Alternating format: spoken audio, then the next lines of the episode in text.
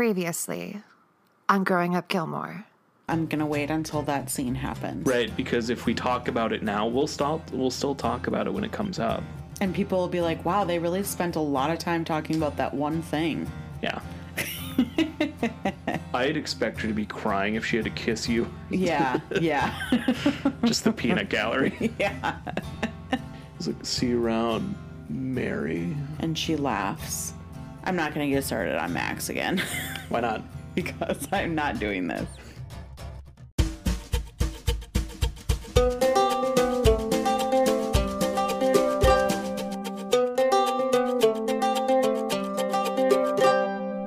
Hello, everyone. This is Aimee. And this is Elyse. and we are growing up Gilmore. This week we are tackling season two, episode 10, The Bracebridge Dinner. Okay, Elyse, who is our writer and director for this episode? Our writer is Dan Palladino. Okay. Good old Dan. Mm-hmm. And uh, Chris Long, Chris Long is the director. Okay. Uh, we had him before, Okay. uh, presenting Lorelai Gilmore. All right. Uh, he go. He is going to direct 13 episodes. I'll do a brief recap of him since we've had him before, but he uh, was the guy that did The Patient with Steve Carell. He did. Oh, yeah, I remember episodes. talking about that. Yeah. Did things like Charmed and Weeds, and Mm-hmm. he's got some seasoning. Yeah. Yeah. I like it. yeah. I like Chris Long. Yeah. It's a good he's a good person for this episode, I think, because there is a lot of like how do I want to say this? Like when I think of shows like Weeds or um like The Patient I haven't seen, but when like for example Weeds, they make a lot of great choices on how to show something without like telling. And I've only seen a few episodes of Weeds, but the direction of that show is great from what I've seen. Yeah, like I feel like Weeds, uh, Shameless, uh, Orange is the New Black. There is something similar in well, Weeds and and Orange is the New Black is Jenji Kohan, but Yeah. there is something where those shows seem like really busy. Mm-hmm. And there's a lot of plot, and you know, there, a lot of things are going on. It's very active. Yeah. Um, there's not a lot of, you know, stewing or, you know, slow moments. It's kind of faster. Mm-hmm. And this episode definitely has that feeling. yeah. And it's not super, there's not a lot of super deep emotions going, well, kind of, but Right. uh, with Richard and Emily, but it's lighter in a sense and it's busier. Yeah, and I think this director does a great job with kind of weaving all of those details in together to a point where it's a lot happening, but it doesn't feel overwhelming in a Yeah. sense. And I think that's why like Orange is the New Black did so well because it was so many things happening at once, but it wasn't I never felt overwhelmed by everything happening. So like in that sense, I think it works. And I think it works for this episode too. Because there's a lot of like underlayering happening and um yeah, and I mean Dan we know it's going to be a good episode if Dan wrote it. Yeah, I just, Dan's such a good writer. Mm-hmm. And he's really taken a big bulk of season 2 mm-hmm. So I I'm I wonder why that is. And I wonder if part of it is they felt they had things that they really needed to tell and Amy wanted Dan to be the one to tell it. I don't know. It's interesting. I think of them so much as a unit. Mm-hmm. Me too. Um, There's no way. Like if if Bryn and I were working on a project together, it would consume us to the point where it's all we would talk about. But maybe they have healthier boundaries. but Yeah. yeah, I, I I know. I'm so, I have not finished um, Marvelous Miss Maisel yet. And I'm like kind of holding off. is it done done now? Yeah. And Okay. I get a little weird when my shows end. Yeah. And I have a lot ending right now coming up. But I know. I'm excited. I'm excited I'm for scared for okay, because both of us watch Barry. Yep. That's ending Yep. on Sunday. Yep. I got a lot of things ending I'm now. not ready. when we Yeah. Mm-hmm. wa- we just watched last week's, and then Bryn was like, "Well, next week it's over," and I was like, "Hold the phone, what? I know. I am I'm not ready." I'm gonna miss it. And Ted. Lasso is almost done. Ted Lasso and Succession. Oh, okay. See, I haven't started that yet, but I started bullet journaling, and on my summer bucket list, it is finish a new series. So that's going to be my goal. Ah, Succession. Mm-hmm. Ah, Succession. I should really get back into Mrs. Maisel, but or Miss Maisel, but I haven't yet. Yeah. Um, that I feel like is a really good uh, winter show.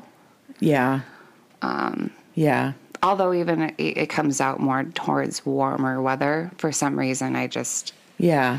I really like it in the I think winter. shows in- definitely have like a weather vibe to them. yeah, especially shows for some reason set in New York are very mm-hmm. like You know what is to me. coming back out though that we will have to start watching again weekly.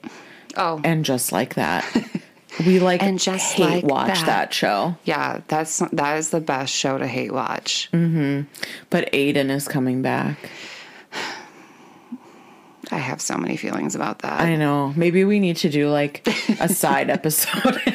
I'm like sure, so Big dies and uh huh. oh, but you just okay. get Aidan back. Sure, He was on um She How I Met Your Father. And Yes. um Hilary Duff like dated him. wait, Aidan? Yes. Shut. No, he's too old. Well, that was the joke is that eventually she thought maybe he was her dad. Gross. Come on, guys. Yeah. It was a lot. I haven't finished um, How I Met Your Father. Yeah. I used to just wait hula hoop to it, and then I stopped wait hula hooping. yeah, that was Sopranos for me. I got to get back into wait hula hooping. Me too. But yeah, so it's we have a lot to talk about. I will admit this episode has me in a chokehold. Yeah, you've been dreaming about it and stuff. I have been dreaming about it. Um Literally. quite literally. I don't know what it is about the episode. Well, yes I do. Uh, yeah, me too. It's Jess. and uh, I knew this was going to happen because usually I watch these episodes and just like blow through them. Yeah. And now that I'm like marinating on them, Uh-huh. it's like taking over my subconscious. I, And I'm not yeah, complaining. No. It's fun. Do what you gotta But- do, subconscious. But Yeah. yeah. This is a good looks. It's his looks. It's his looks, it's his mannerisms. I mean, and I don't mean like his looks like his looks. I Yeah. mean like his like actual how he quite look literally how he looks at with his eyes at things. and At specifically Rory, Yeah. um Mm-hmm. is yeah. For me it's the it's the sarcasm. Oh, And he he gets into it this episode where I'm just like "Whoa." does. He But that's at the towards the end of the episode. We have a whole episode to get through before we even get to that point. I know. But we are excited. And can I just say I'm so happy to have Elyse back because I'm happy to be back. that uh, no offense to my husband he is so sweet but there were so many times during that last episode that i wanted to like make a reference to luke or something and i was like this is not going to be well received by him and not that he like would be jealous i don't want to say that but it just like he doesn't get it Yeah, it's different it is to talk about your girls Mm-hmm. about about Luke. Yeah. And so I'm excited for this episode that we do get some Luke and Lorelai as well for us to kind of dive in with it. But yeah, I think um Oh, I wanted to mention too. Last night I saw The Little Mermaid and our girl Melissa McCarthy plays Ursula. She does fabulous Yeah, I wouldn't. I'm not surprised. It was really exciting to see her do something like that. And I'm like, look at where you've look at where you started and look at where you are. You're like a Disney star now. Yeah, she's like the Michelle Williams of Dawson's Creek. Yeah, completely. It's cool. Yeah. I did love um, hearing an interview she had where she talked about um, recording or, you know, acting for the WB and stuff. And she was like, on Gilmore Girls, like, I felt like I was always pregnant on that show, but it wasn't real. And, like, in between takes, we would all be like smoking. And she's like, I didn't really Yeah. smoke, but like, I would if somebody offered me a cigarette and she had like a fake belly on and she would do this gag where she would take a drag from her cigarette and then punch her fake belly mm-hmm. and then like let all the smoke out and everyone was laughing. And she was like it's going so well. I'm going to do it again. And she goes to do it again and a tour of people drive by and like no one is laughing. And then she turns around and she's like oh my god it's not a real belly or whatever. And i'm like i love it. I know. i just love it. She's like i'll do anything for a laugh.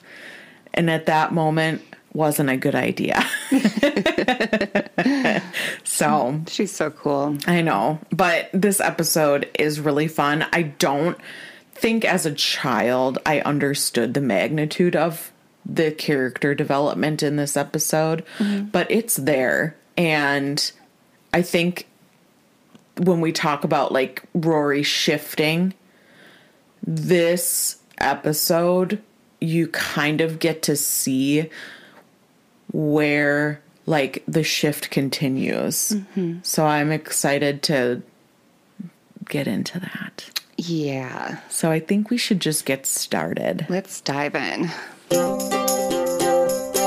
Our episode opens and it is already winter time in Stars Hollow and the Gilmore girls are working on their snow woman. Mm-hmm.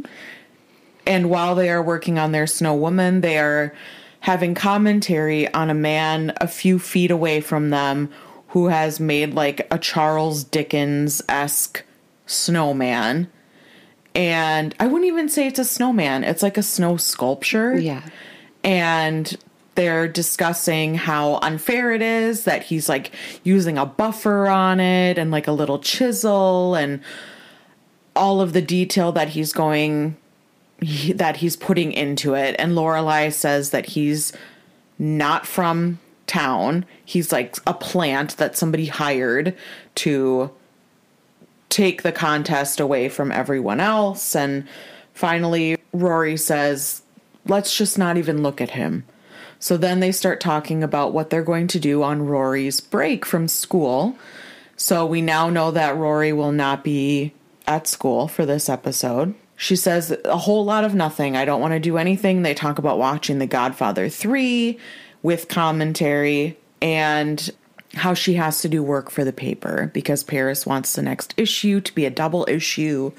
So that becomes an issue for Rory.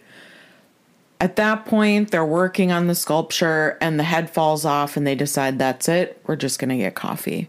And that's that. Yeah. So we know that Rory now has a lot of free time. That we will definitely see Paris because we know how Paris is. And the snowman comes back later.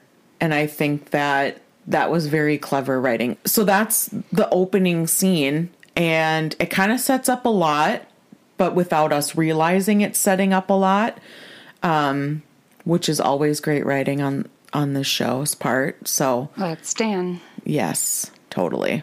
We are at the Independence Inn, and I forgot that Rune still works there. and he's like trying to dust off this picture frame by jumping to dust off the top of it. And Michel is trying to talk to someone on the phone, and he has just had enough of Rune, as we all have at this point. And I haven't had enough of him. oh, well, you will by the end of this episode. I love Rune. Okay, well, that's really nice for you and Rune. We need a room. Oh my god. And Lorelai comes in as Michel and Rune are bickering, and she's like, please, no bickering in the lobby. And Rune's like, well, where can we bicker in this place? And Michel looks at him like, will you please shut up? uh, then we cut to the kitchen. Sookie and Jackson are going through like this list of a million different mushrooms. And Lorelai comes in and says, We're about to hold auditions for the musicians, and we, it is revealed that they are hosting a Bracebridge dinner. And there's a lot of history around the Bracebridge dinner, and we'll get into that in the town hall because I was not aware that this was like a real thing. Yeah, me either until I Google search because I was just trying to pull up this episode and I'm like, Yeah. wait, what? yeah. So we'll kind of talk about it later in the episode, but it's like a 19th century like full meal with um the Bracebridge Squire and he announces all of the um dishes are announced and it's like a seven course meal. We're doing this. Can we do this? Can we talk? Pay, take, we'll talk about it in town meeting, maybe. Yeah. Okay. Yeah. they fill in Jackson and say that he's going to be the squire. And then they walk off and he's like, wait a second, I'm not going to do that. And he just like follows them around and they're like, we're so crazy for doing this. And he's like, what, making me the squire? And they completely ignore him to the point where he's like, fine, I'll do it. I'll be the squire. And honestly, that poor man and I feel bad because if I needed Bryn to do something, that is exactly how I would introduce it and just like not let him talk himself out of it. Yeah. I And that's fine. And like even the dynamic of like the three of them. Yes. Like Sookie has her best friend or Yep. That's like the three of us. Yeah. we yep. just kind of like, we love you, Bryn. But you got to do love- this. And they love Jackson. Yeah. You know, but you know, mm-hmm. you're the squire. So we find out they're hosting this big group of people. They're going to fly in on a private jet and stay at the inn and do the dinner. And they're so excited. Um, it's revealed that they picked Jackson to be the squire because the costume would fit him best. So he runs off to talk to Sookie about that because there's a fire in the kitchen. So she has to run off. And Lorelai is left listening to a harpist play. And we said this would have been a great opportunity for Drella to come back. And it's weird that she didn't, but it could have been, you know, Family Guy Yeah. taking priority. Um, or Mad TV, even. I think at that point, Mad TV was still on. So that's probably why they didn't have Drella. As much as we hate Drella, this was a good opportunity to have her come back. Um, but as she's listening to the harpist play, she gets a phone call from Christopher.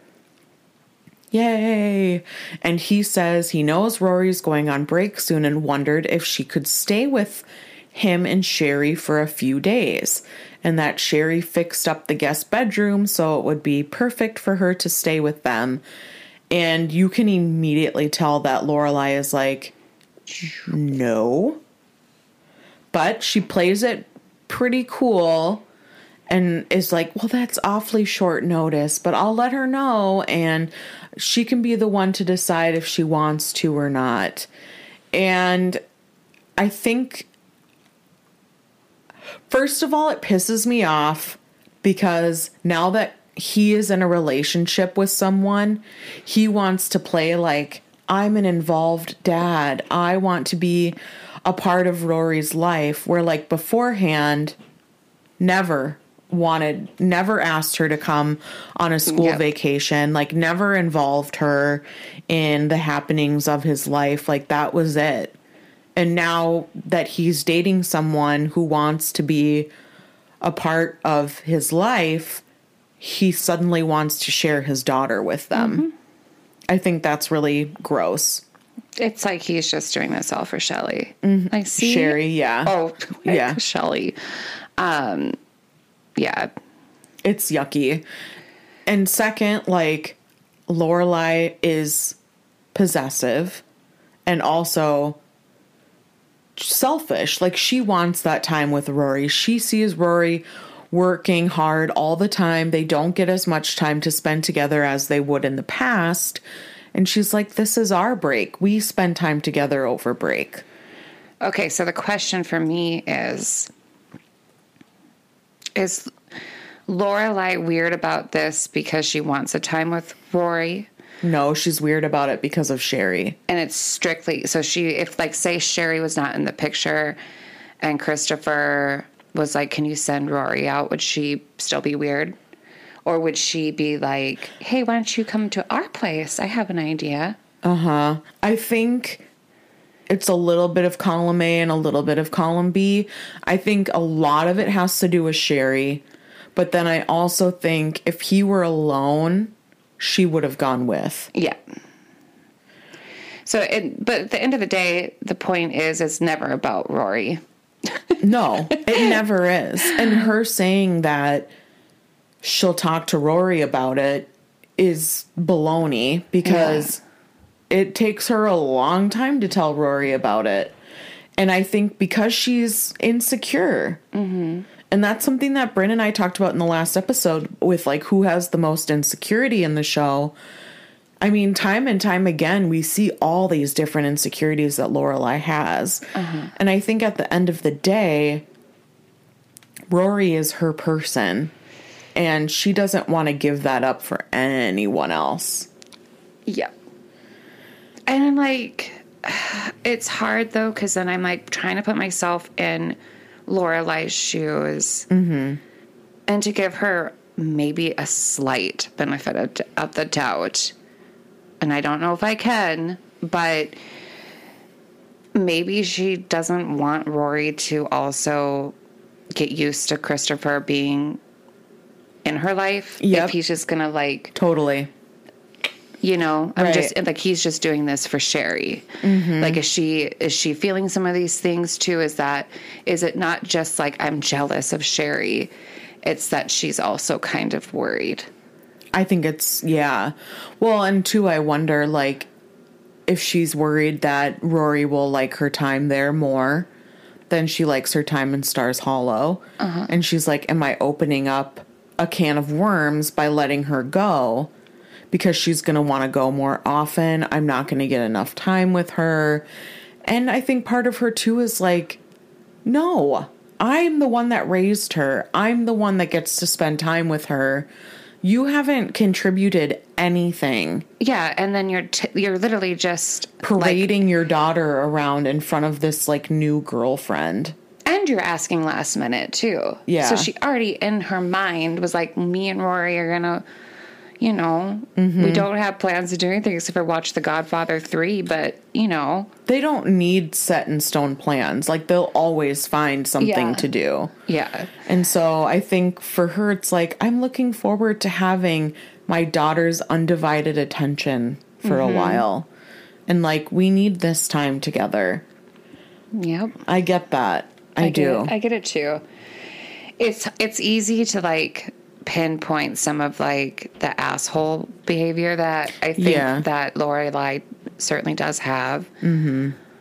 Um, it's easy to like market it that way. yeah, but, But there is a reason that she is that way. Yeah. And rightfully so sometimes. Yeah. Especially with stuff with Christopher. Like, I'm sorry, that dude is a jackass. No, he is. He did make a funny joke though when that harp Oh. was playing. Yeah, and he's like, Where are you, heaven? Yeah, I Yeah. was like the only time Christopher made me laugh is that point. Um, but yeah, no, he is such a dick. I think that maybe some of this, these other like benefit of the doubt feelings for Lorelai, maybe she doesn't even realize that she's feeling that way. Yeah, I think so. I think that's part of it. And like we get way more into that in it should have been Lorelai. Um because that's like where we meet Sherry and like all of these feelings start to come out. Um so this is kind of building us to that point and that's in like four episodes I think. Mm-hmm. So the fact that they're already like planting this seed that this relationship is going to kind of blow up into something bigger is really interesting to me. Mm-hmm. Cuz like when I watch this, I know it's coming, but I don't pay attention to like these little details that kind of start like when- Planting the seed. yeah, planting the seed, exactly. So it's interesting to pick up on that now and be like, oh wow, that's like not for a few more episodes, but we really are like planting this seed for this big thing that's going to happen. It's like good writing, you know. Yeah, Not, yeah, yeah. It's not just like, oh, here, this is a new plot point. point, and you're like, wait, okay, okay, we're now we're on this plot point, but it was a slow build up to it. yeah, yeah. It's just like, it's genius. It is genius. It's wonderful.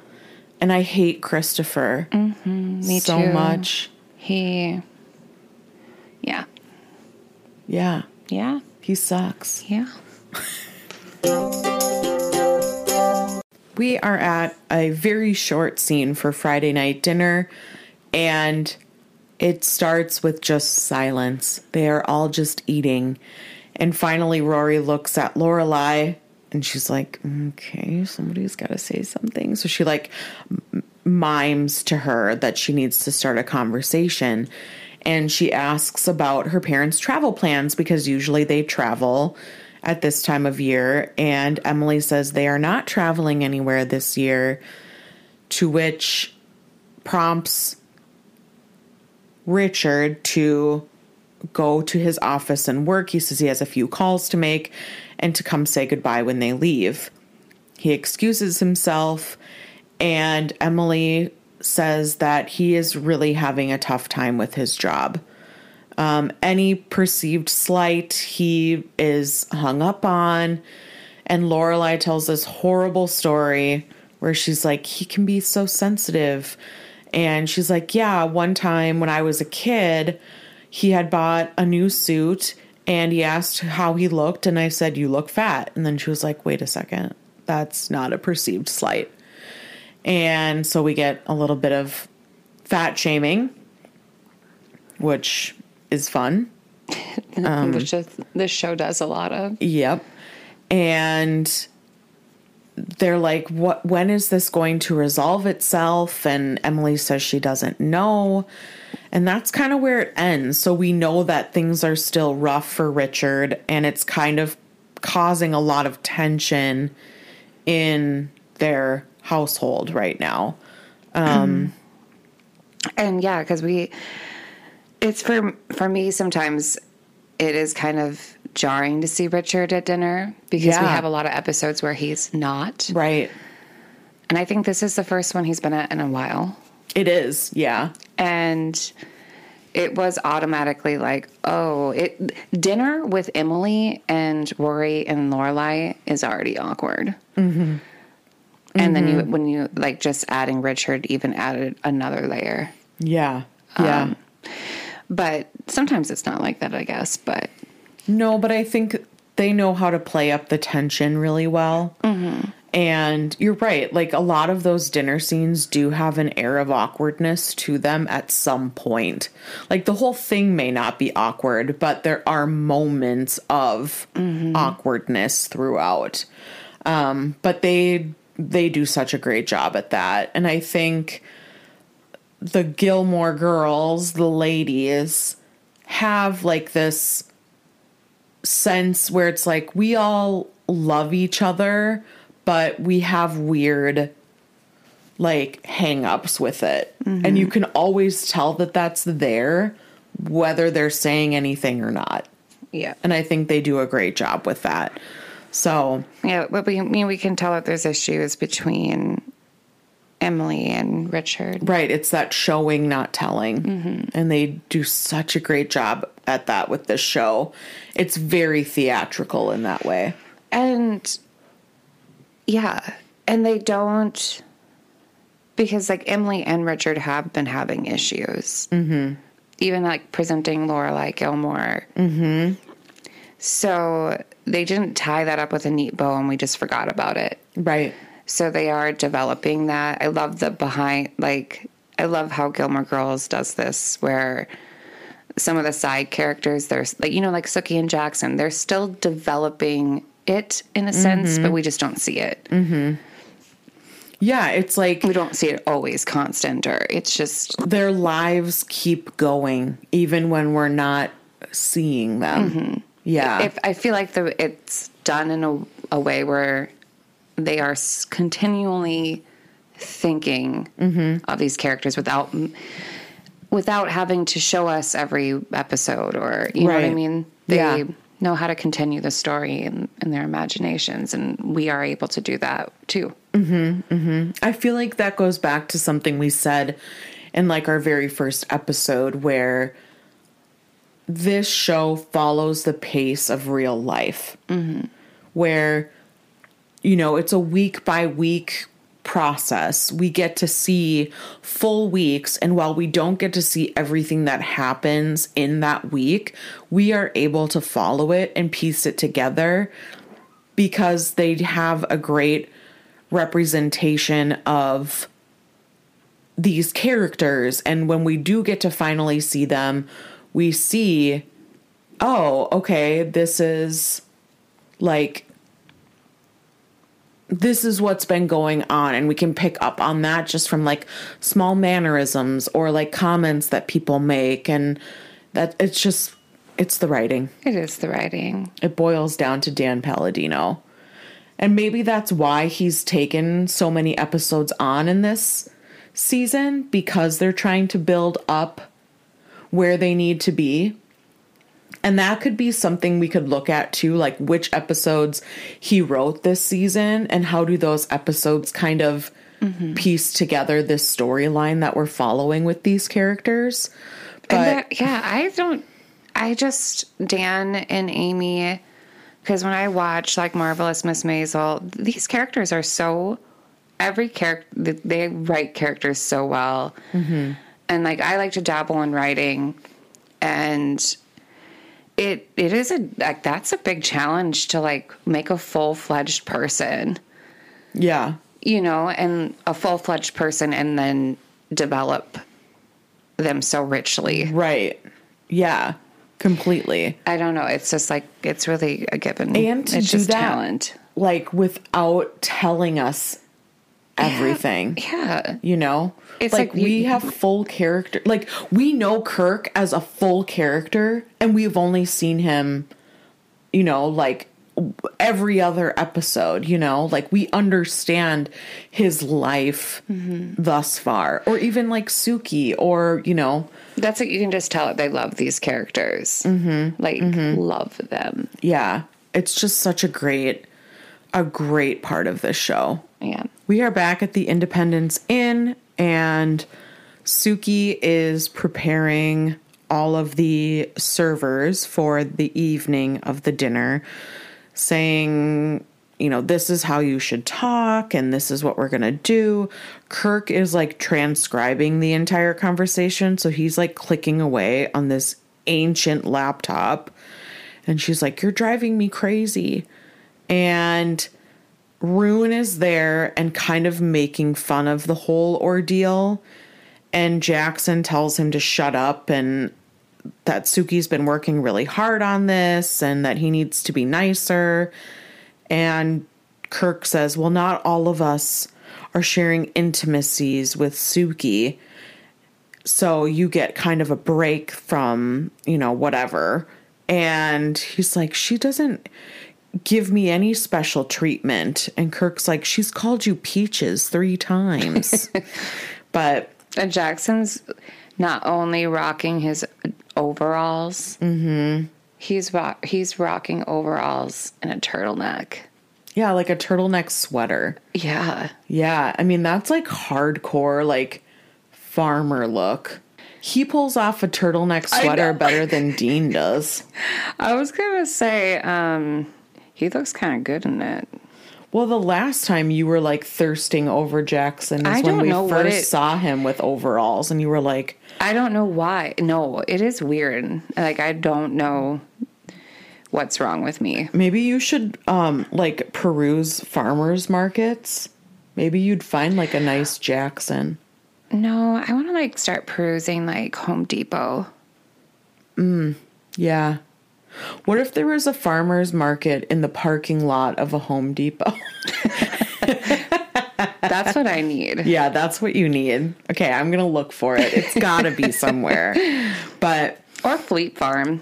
yeah, I I- feel like yeah. Fleet Farm, no offense to people that shop at Fleet Farm, but Fleet Farm feels like older generations shop there where like Home Depot or like Lowe's is like our generation Yeah. shops there. Yeah. If that makes any sense at all.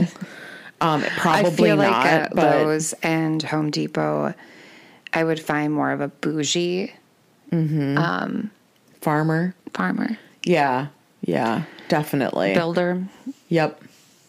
Yeah, you need a carpenter. And I Anyway. don't want them wearing overalls. I don't know what's going on. But as they are preparing all of these things, Lorelai comes in and she tells Sookie that the Bracebridge group is snowed in and they will not be able to make it. And Sookie's like, "I'm I'm so mad and I'm sad. I'm smad." And that's what we're left with. They've done all of this preparation and of course Rune is like, "Oh, so we're not going to be getting paid for this anymore." And it's like, "Rune, read the room, man. What is your deal? Um, but yeah, so it's not happening anymore. They don't know what to do about it. Um, it's all paid for. Like they still had to pay for the dinner and the rooms and everything. Um, so the inn will sit empty that night, or so we are led to believe. Mm-hmm. But yeah, that's it for that scene. It's yeah. It's Nice. fun. It, it's like a, it's just building Yeah. up to the yeah. the main plot. Mm-hmm. Yeah, we have like these little vignettes in this episode until we get to like the main story. And sometimes The main sh- course. yeah, exactly. Oh my god. Yeah, right? It is so Bracebridge dinner It setup. is. How dare you? Oh my god. I hate when you do that. It really pisses me off. You know what? I liked um, also. Sorry, talking to me is like talking to like I'm a fine. weird child. I liked Lorelai in that red turtleneck too. Yeah, me too. She does look nice in red. She she does. doesn't really wear it that often. No. But Yeah, but yeah, no, that is. I think that this show is set up like the dinner. Yeah, we get all these different courses until we get to like the entree. Yeah. Did you have that plan this whole time, or did that seriously just come to you? That seriously just came to me. I hate So, you. no, I don't. Don't because I didn't know that. It just came to me, and I think that talking about it, that's how you come to it. Sometimes. Whatever. we are at Luke's diner with Sookie, Lorelai, and Rory, and they're basically just sitting with sadness about how they have all this food and the inn's gonna just sit empty, but you know everything was paid for, so they're not losing any money. Sookie suggests that she still make the dinner for the three of them, and they talk about how sad that would be because it'd just be the three of them having dinner by themselves in this big empty inn. And then Luke comes up and they said, Well, what about Luke? He likes to eat. And Jess, he likes to eat, right? And Luke's like, What's happening? And then Lorelai has this great idea to invite everyone and have like a big town slumber party where they still host the dinner and it's just all of Stars Hollow that comes instead. Um Luke is like, I never agreed to go to this. And she's like, Well, you're going to tell everyone. He's like, Okay, uh, eight o'clock. And she's like, No, seven. He's like, I'm not just going to be your messenger boy. But of she- course he is. And then she gives him the look, mm-hmm. like the puppy-eyed look. And, And, then, as he turns away, Elyse is like, He is so whipped. well, it's very much like they just did this the same thing with um, Sookie and Jackson. Yep. Yep. We're starting to see it's starting to almost become annoying how much of a couple they are without actually being a couple. I've seen people like that. Uh, Bryn and I were like that at, at the very beginning. but yeah, it's frustrating. Um but yeah, so now the whole town is coming to dinner and uh the whole town having a slumber party sounds interesting. like Who? Uh, yeah, It's weird. It's weird, but, it's it's, Stars. Hollow. Yeah. It's very Stars Hollow. Mm-hmm. And I, mm, there's going to be a, there would be a lot happening if I were invited to that dinner for a slumber party. Like what? Okay, never mind. No, I don't know, man. this I think there's like this weird um coming off that last episode with Luke and Lorelai's conversation. yeah, I'm sorry, but like you are not treating him as if he was a friend, like someone you can rely on.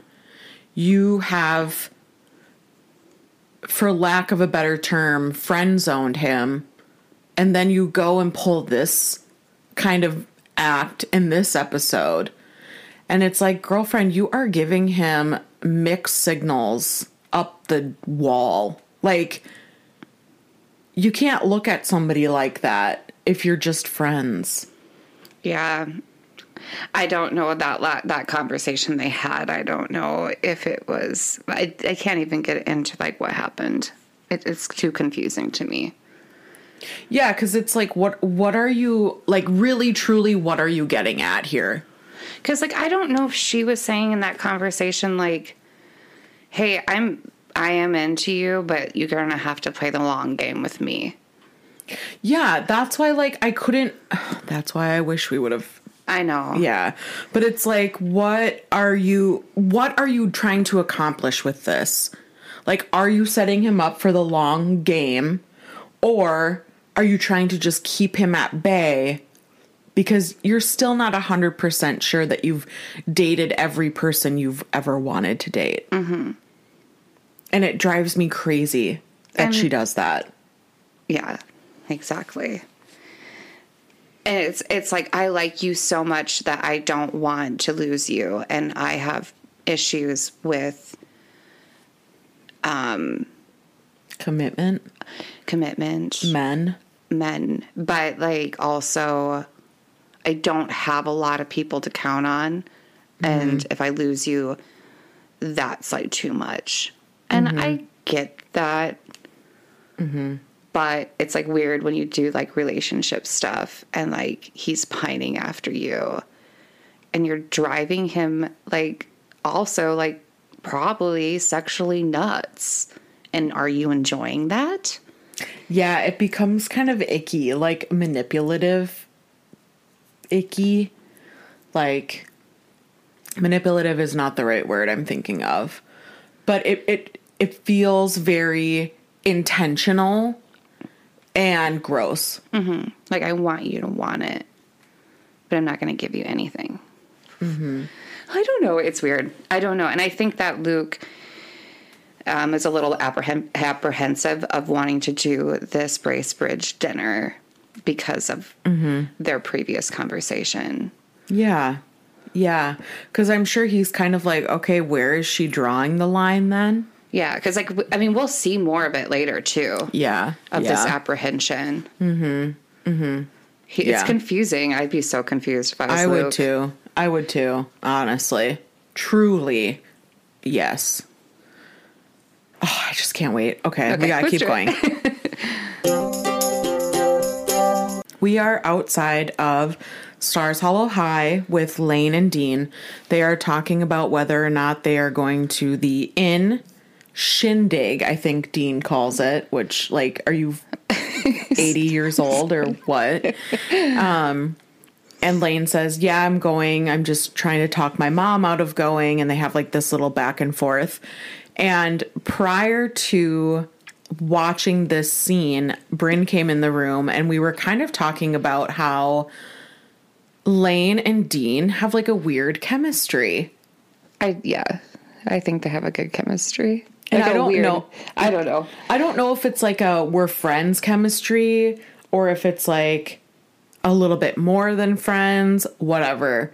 I do think if things ended on good terms with Dean and Rory, there could have been possibility there. But I think Lane is so devoted to being a good friend Yeah. that she would never. Yeah. So But like if if they would have wrote Dean as more of a, if they would have utilized him as a, a potential um what can I say it not roommate a classmate. Romance Oh, uh, romance, a romantic yeah. character for uh, Lane. Lane I just think they were so like we need somebody for Rory. Yeah. And this is it, you know. But in the middle of their conversation, we see Jess fighting with another classmate in like the yard by the gazebo and stuff and I people are going to be so disgusted with me and I do not uh, just know that I am speaking from like the teenage version of me. I always thought that it was so cool in the wintertime when like a guy didn't wear a jacket. I still do yeah, and I'm like, wow, you're really tough, aren't you? are. Yeah, like you, do, you you don't need a coat you're too cold to wear a coat, You're, or like, you're too hot you're to wear so a coat. hot. Yeah, so he's fighting this guy, and it's the layered T-shirt thing because Yeah. I remember when that was so trendy. yeah Man, so he's fighting. Dean goes in to break up the fight, and as he breaks up the fight, Jess takes a swing at him. And of course, Dean goes into the I'm not gonna fight you, man. I'm not fighting you. You knew it was me. Why'd you keep swinging? And Jess was like, I had momentum. And he's like, I don't need your help fighting because Dean said, like, I'm trying to break it up. And he was like, I don't need your help, but thanks for trying. And he kind of walks off, and that's that.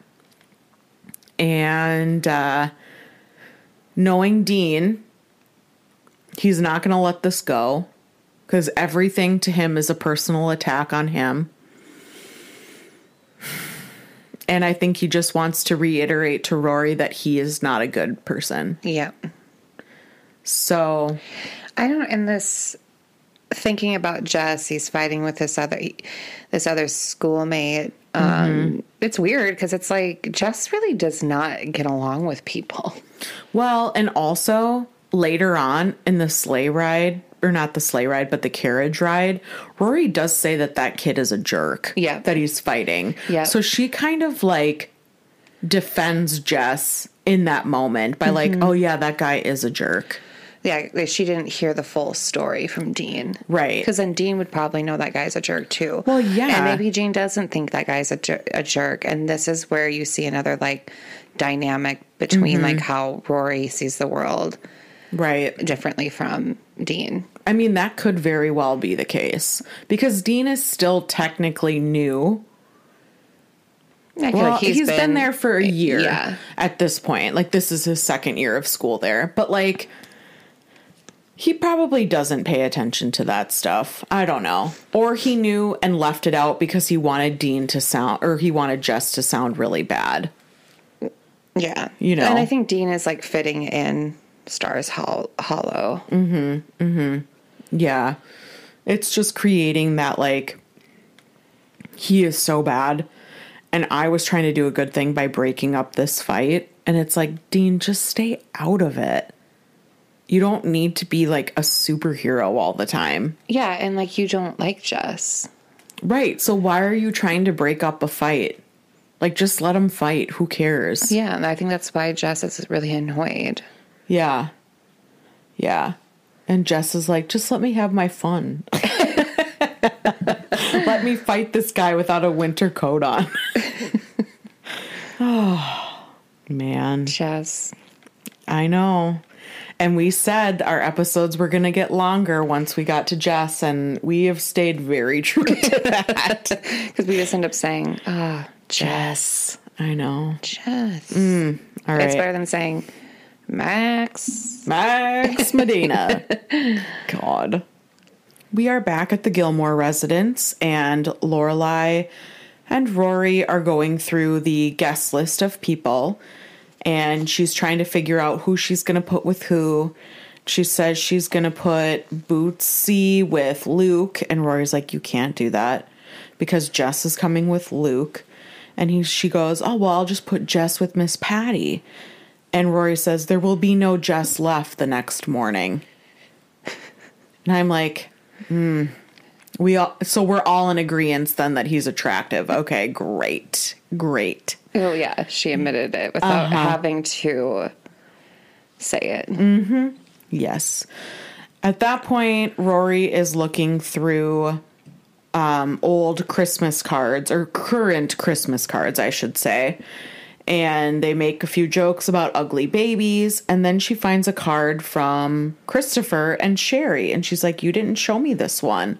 And Lorelai's like, Oh, I didn't? Uh, well, um, there it is. And it's like, Okay, we can tell what you're doing, Lorelai. Like, we're on to you. But um, Rory says, "Oh, that must be Sherry," and she says, "Yeah, she looks like a young Tammy Faye Bakker." okay, Lorelai, Such a bitch. that's like a ter- yeah, yeah. Like, okay, your jealousy is showing. We get it, but And Rory's like, no, she's prettier than that. Mm. yeah, in this whole scene, Rory is like not having it with Lorelai's like commentary. She kind of has like a, a comment back for everything Lorelai says. Because then she asks Rory why is room 30 13 or 13 or 31? I can't remember. A 1 and a 3. Why is that room empty? And Rory says, Well, I thought maybe a certain disgruntled husband and wife could stay in that room. And she says, Oh, Woody and Soon Yi. And we're like, Oh, because at that time it was funny to make references about that. And I, I w- shouldn't even say that it was okay. But It was referenced a lot. yes. And now, like as we've grown as um, a culture or society, we just realize how problematic it is to like joke about Woody and Soon-Yi. Yeah. And how like horrific that situation is. Beyond horrific. Yeah. So we're just gonna recognize that. And you know, It, is was a- it, was its time though. it was of its time, absolutely. But she agrees that they will invite Richard and Emily to stay in the room and Rory goes, and we're going to hope that they can stay because if we don't, that's bad karma, and we're already making fun of ugly babies. So we need good karma to balance it out. Um, and that's kind of where it ends. So things, like- yeah. things are wrapping up here. I think that Rory in this scene, you had said, kind of has like an a, a different mindset to her. It's like a weird tone with Lorelai. Mm-hmm. Mm-hmm. I liked it. I don't. I mean, I. I thought it was an interesting choice. Me too. Oh, And- and we need to talk about the opening to this scene too. Because it's the mailbox. Oh yeah, yeah. The mailbox is just really cute. well, it's like the attention to detail with the mailbox, like the red paint like fading, it's like bleeding into the mailbox and mm-hmm. like the it's font, those and it says Gilmore, and mm-hmm. it's just a beautiful shot. it's those like little touches that make the show feel homey. Mm-hmm. because you can see the house in the background and yeah that was a really pretty shot. Yeah, go and I chris long. I know we don't Go, get to see little moments like that all the time. Usually we Exterior see like the you know generic exterior shot that they'll use from time to time of Yeah, like the, the inn diner. and whatever the diner, but it's nice to mix it up a little bit. So Mm-hmm. I wonder if we'll see that shot again later. Maybe. maybe But yeah, I think like the last episode really does kind of start a shift in Rory, or two episodes ago. And we're kind of starting to see her kind of like buck her mom on stuff. Like, I'm not just gonna go along with what you want because you're my mom. and think Right. and then you got to wonder is that in response to some of the feelings that she's feeling towards. Je- I think that mm-hmm. these feelings for Jess, mm-hmm. when you like have a crush, everyone knows. Not explain anything normal. I mean, or like out of out of the normal is when you have like a crush on someone, you start to think about them more or whatnot. Mm-hmm. and um, like what would my life what would happen in my life if we did date and she probably knows that lorelai would have a hard time with it Yeah, so she's like i better start getting on the defense now yeah. It's like I think it's subconscious, maybe a little bit. i think so too i mean I that mean- would not be my subconscious that would just be my conscious like decision Yeah, yeah, she's. I. She, you can tell she's got a crush on Jess, and I think she's kind of annoyed with her mom for not liking Jess. Mm-hmm. I don't know. But I think the way she talks with Jess is very Lorelai. Mm. And we can get into that.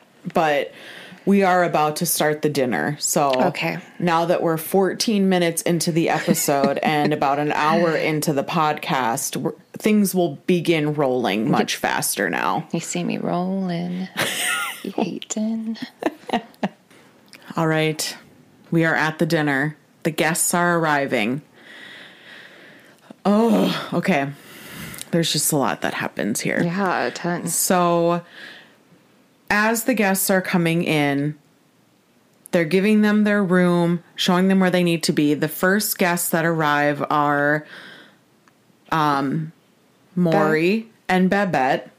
And Morey is upset that they're the first to arrive. But Babette says, "Ah, It's okay, honey, we'll be late to dinner. Because Charlie Parker was late for everything. Um, at that point, Paris comes in with things from the newspaper and they discuss how they're going to turn things around to make the paper work. And Rory says, I'll get started on this right away tomorrow. And Paris is like, Why? What do you have going on tonight? As she literally is coming to the inn because Rory is not home. Rory ends up extending an invitation to Paris to come, and Paris, being Paris, believes that she's only getting an invite because she's pathetic. Well, it was funny. She goes, "What are you doing tonight?" Or what? Yeah, she says, Well, what are you? Or she says, Well, when I go home, I would just be reading the Iliad or, or playing Monopoly with my Portuguese nanny, and I crush her every time. and like- Paris is like, or Rory says, Okay, that. That sounds like fun. And she's like, reading the Iliad for a third time is not nothing. She's so defensive. Yeah. But she decides to stay. She calls her nanny and says she's going to stay. And I love this because I think, I really hope, I think this is the turning point for her and Rory. Mm-hmm. Where she's like, oh, she actually is inviting me to hang out with her. And people don't usually do that.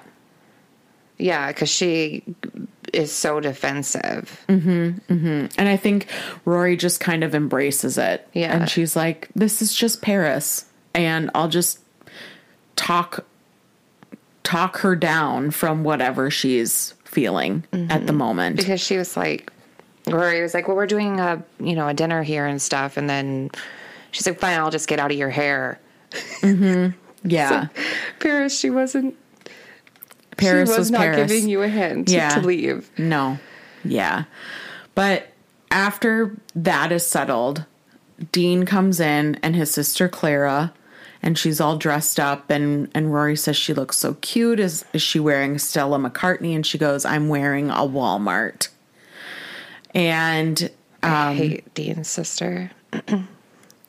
she's a child. oh my god. She's Yeah. annoying. Well, again, she's, a, child. but she does uh, kind of ruin his plans for the evening, I think. So, uh, but when Dean and Clara come in, in the background, you can see Luke and Jess arriving.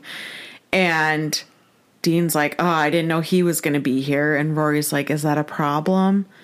And Dean says, Well, you know, he got into a fight and I tried to break it up and he swung at me and Rory's like, he hit you? And Dean goes, he tried. like, okay, Dean, relax. And when they turn around, Jess does like this smart Alec like wave at Jet or at Dean, like, hey, was- buddy. I don't think he was waving at Dean. I think the way he waved made me think he was waving at Dean. Oh, I thought he was he was completely ignoring Dean and just like waving at Rory. Mm. Hmm. Okay. Interesting. Yeah, I, I guess wonder- I interpret the wave to Dean because all he has to do is look at Rory, Yeah. and that says everything. Yeah. But yeah. Um, at that point, we cut to Lorelai, who goes into the kitchen to make sure that everything is going well and is ready to go.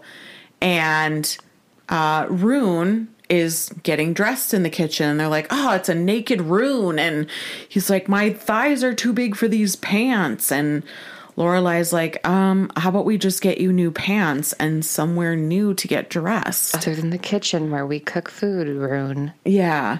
So that whole debacle happens, and we knew that Rune was going to be dramatic this evening because it's Rune. And then we cut back to Emily and Richard arriving, and Richard is in a fabulous mood. They have no idea why, but Emily says he's been like that for the last two days, and she loves it. And he's just so happy to be there. They got all dressed up for the evening, and it seems like a really nice, genuine moment. Yeah, because he does not seem like he's been very happy in previous episodes if they have to go anywhere and Right. do anything. Yeah, and so he is definitely a different person now. Mm-hmm. Um, as they walk away, Rory, or excuse me, Lorelai sees Bootsy walk in. She goes, "Ugh, a hostess job is never done." She goes to greet him, and in the background, we see Jess standing alone, looking at some artwork on the wall. Rory turns to look at him, and he looks at her and she turns back around. As she's turning back around, he gets the biggest smirk on his face.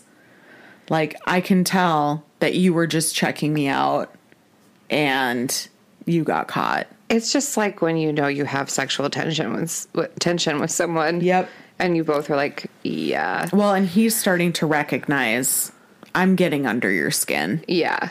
And now I'm under your boyfriend's skin too. Like I know what's going on. Mm-hmm. Don't worry about girl. Exactly.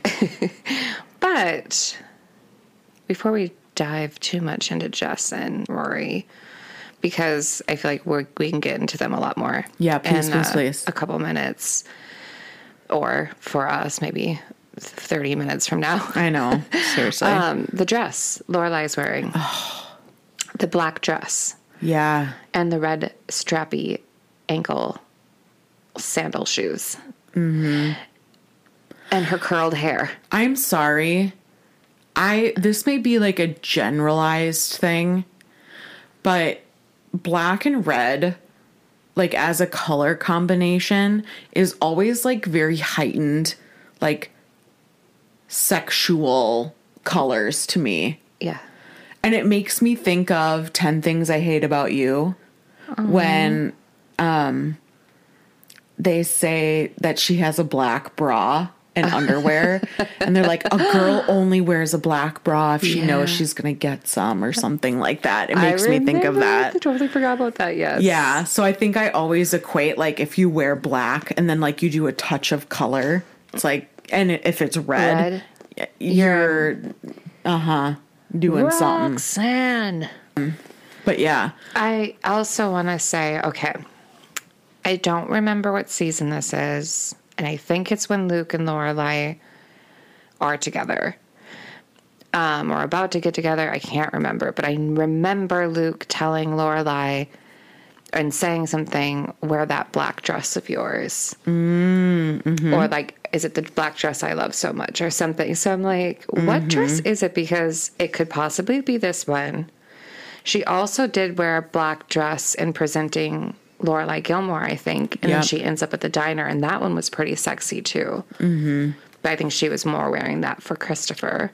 Yeah. But it'd be kind of fun to like just make a mental note Yeah. of like when Lorelai busts out those black dresses. It, A black dress you can never go wrong with. It's amazing, and she looks great in it. And she does. I just wanted to bring it up because I kind of wonder what that black dress looked like. Like which one is that he specifically Probably all of them. probably. Mhm. Yeah. But this one in particular is just so basic, but looks amazing And she on her. looks like she's seven feet tall. I know. And she's only like five eight. She's Yeah. like our height. Yeah. But I don't feel like I'm that tall. No. but like the way it's cut, because it's like It's like mid ankle. yeah. Or not mid ankle. Mid-thigh. mid uh, calf. Calf. Yeah. Thank you. Yeah. Calf. Or, yeah. So it's like a, a weird length. But so cute. Mm-hmm. It's Love it. super cute. She looks like A million bucks. Mm-hmm. absolutely. And I think that's going to get her pretty far.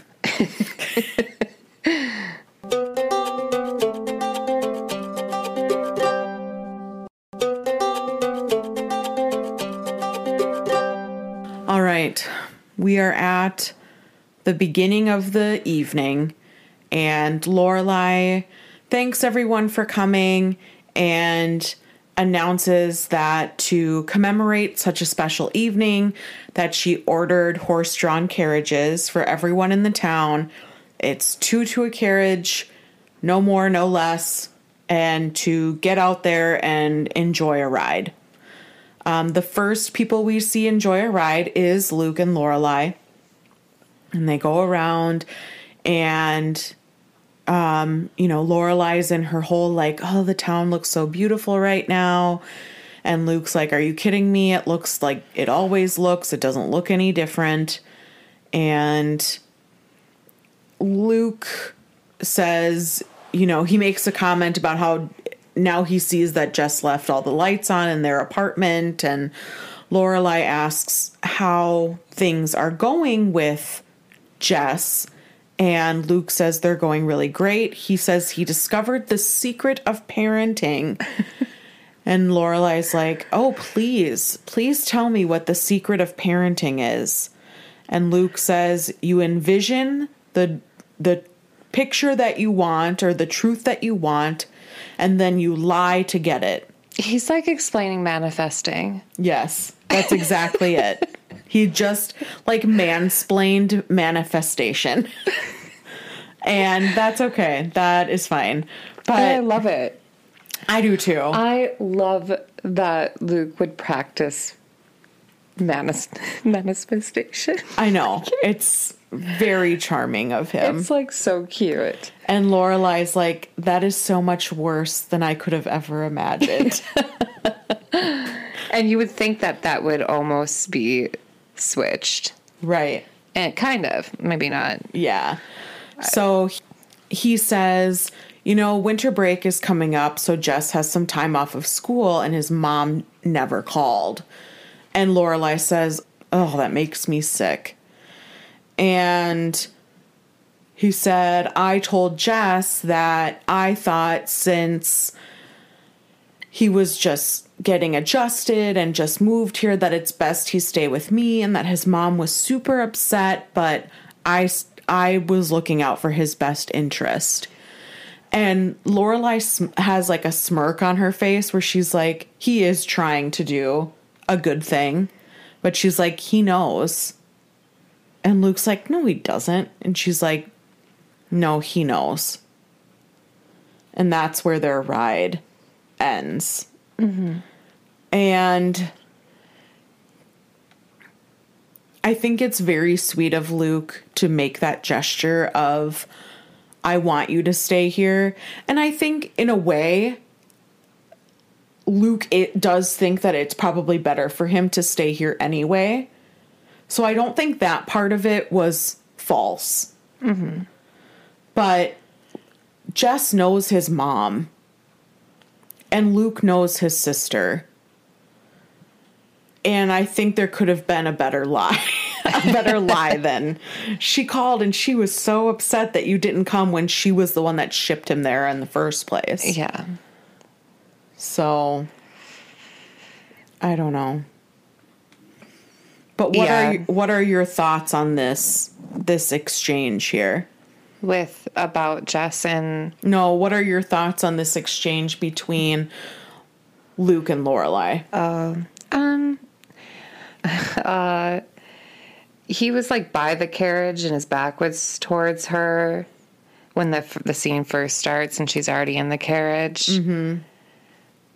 And he was like, and she's like, "Hey, get in here, Belt man, get in here, belt man." Mm-hmm. no, that, sorry, that's how I guy would say with the it. belt. I think she says, yeah, And he's like, "Oh yeah, no, I was just checking out um how how these uh, carriages work and stuff." Mm-hmm. I think that he was just hanging around, hoping that she would tell him to jump in. yeah. That's Because then think. he's like, "Well, the horses are beautiful," and she's like, "Yeah, especially from this angle, a nice firm hiney." And he's like, "Stop talking about the horse's hiney." Yeah, "Yeah, I don't know." they have like their playful banter still going on, and it think does feel more like friend It does. here than he does not. It's like he. I feel like Lorelai was trying to be kind of romantic in her way, like Mm-hmm. by talking about how dreamy the town looks with all the Christmas lights, and Yeah. isn't it magical? And yeah, like I think that she gets swept up in the idea of like romantic Mm-hmm. talk and stuff, and that's not Luke right, he's not going to be like, yeah, it's very dreamy. right, And I think that when he starts getting cynical, it brings it down to like a friendship level. Mm-hmm. And Lorelai thinks of it as like a friendship level, but yeah, she's not looking at it like they're flirting. right, You right. know? yeah, This totally. is actually flirting, but I don't know. I think the stuff with Jess is sucky and I think she just she tries to reel him in and when he doesn't respond, she kind of recoils a little bit. Like when he doesn't fall for the flirtatiousness of it all. and her yeah and her kind of flirtatiousness mm-hmm. flirtatiousness but like because where max would would do stuff like that but it didn't feel authentic Right. Right. he would have been like oh it's very This reminds me of Charles Dickens. Yeah. Yeah. Mhm. Yeah. and like quoting stuff and it's just not luke Right. Yeah. but yeah she does recoil and then like she turns it around to like his family stuff mm-hmm. you know Yeah. Yeah, it's it was a nice like she segued into like basically what's keeping them apart Mm-hmm. For the show what whatever the show used just as an excuse to keep Lorelai and Luke so Right. apart this is where the writer um, had Lorelai segue from that exchange of possibly trying to flirt with Luke Mm-hmm. into that Yeah, I agree. I agree. We are now with Richard and Emily on their horse drawn carriage ride. And I love how they're breaking these scenes, like break it up. Mm-hmm. Yeah, it's like nice. This is like easily could have been like now we're in the carriage ride, like cut back and forth to each couple. Mm-hmm. Mm-hmm. But you Yeah, get the I feel full like- ride with yeah, each couple. I kind of love that because I feel like it's so easy to just like weave them in with each other. But the fact that they're getting their own scene each kind of lays on the significance of their conversations. uh-huh. And and as an audience member, you feel like um, you're in the carriage ride with each Yes. of those couples. Yeah. And so instead of like being outside of it. Mm-hmm. Yeah, there's a lot um, that I love about the direction of Rory and Jess's carriage ride that we can talk about. But in this short scene, Emily and Richard are sitting and she's like, ah, this is horrible for my hair. And Richard says, it's not as horrible as the other thing. And she's like, what are you talking about? And then they make an old people having sex joke and. and And he like plays around with his her hair. yeah. And then they talk about going on a roller coaster, and it's just clear that he is like, He's acting childlike. yeah. She's like, Are you two years old? And first of all, I wanted to be like, Emily, two year olds do not have sex. Because that's what she says after he like hits on her. And it's like, maybe you could have said 12. Ye- That might have been better. Even not. Yeah. But you know what I mean? Like, he's acting like a teenager. Yeah, like a teenage boy. Yeah. Uh, yeah, Richard's horny. Stop saying that. like, it's fine. But Old people do have sex. I just want to let you know. Okay, let's move on. Sorry, everyone. please, I can't. I can't. My brain cannot go there. Um, but yeah, it's very clear that he's like let go and is like on cloud nine. And she's loving it too. Because they're like, Well, he's been so crabby. Mm-hmm. Oh, I'd be so annoyed. And, And like, not like a good, like Luke crabby. no, it's like, Like a, a mean, I hate you crabby. Yeah. So it's a very drastic change. And uh, that comes at a cost, as we will soon find out. But I can't talk about this scene anymore because I'm so ready for the next scene. Okay, let's do it. Okay. We are now at my favorite scene, probably in the entire episode, where Rory is getting on her horse drawn carriage and she says, I guess I'm alone. The carriage takes off and on jumps Jess. And of course, he's going to jump on because A, that makes him look cooler, and B, he. She can't get out of it. No, she can't get out of it. Exactly. And he's like, Oh, I can jump out if you want me to. And she's like, It doesn't matter to me. And he asks if she's mad at him, which I think is a really interesting question because A, why does he care? And B, what compels him to feel that way? because she's been short with him before. But she reveals that he got into a fight with Dean and he's like, Dean? And she's like, my boyfriend? And his response is, oh, you're still dating him?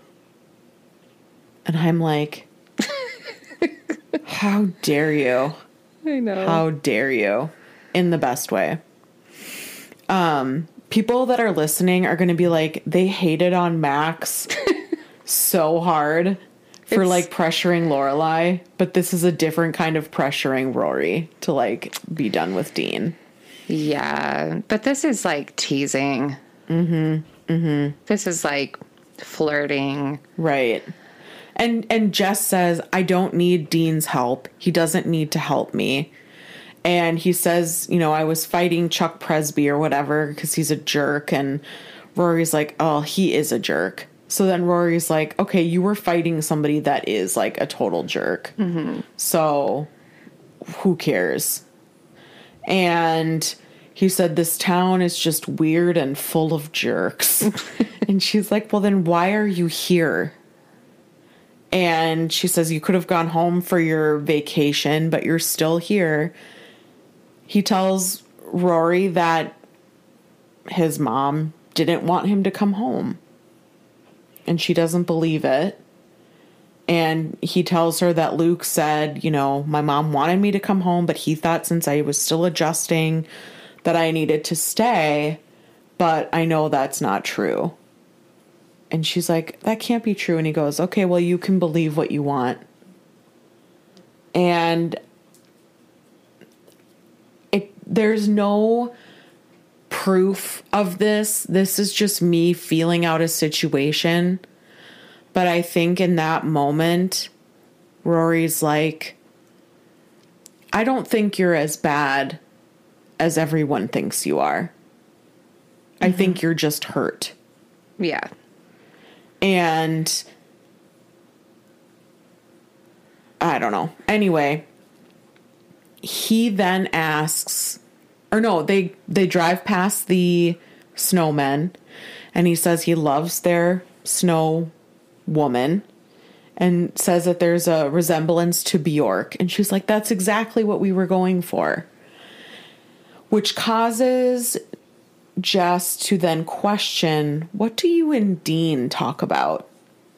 Because when I talk to him or when I've heard him talk, he doesn't talk about things like Bjork or like, you know, what do you have in common? And she's like, well, I've played him Bjork a few times. And he's like, oh, so you have like a teacher student kind of thing going. And she's like, no, we talk about everything, like whatever, everything.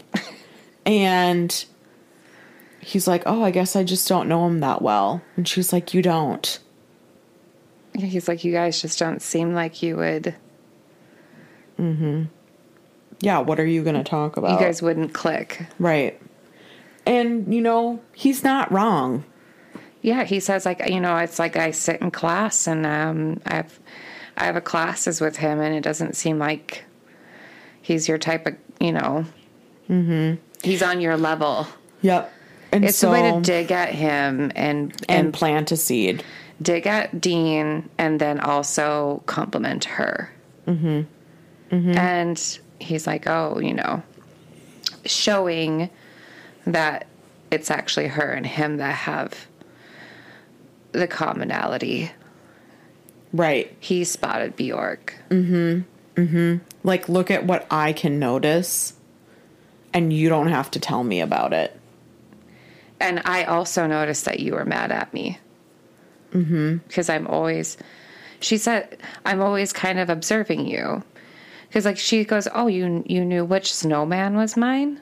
Mm-hmm. So he must have at some time. He saw- must have seen them working on it at some point. Mm-hmm. Yeah. So he's noticing things. And they're not even like together. And he can tell that when she's annoyed with him. right. just by looks because the only reason he would gather that she's annoyed with him is by because they like to do the thing where they look across the room at each other mm-hmm. and she usually kind of gives the little bambi eyes mm-hmm. but you know today it was the glares because of his fighting Right. Or like the av- aversion to looking at him. yeah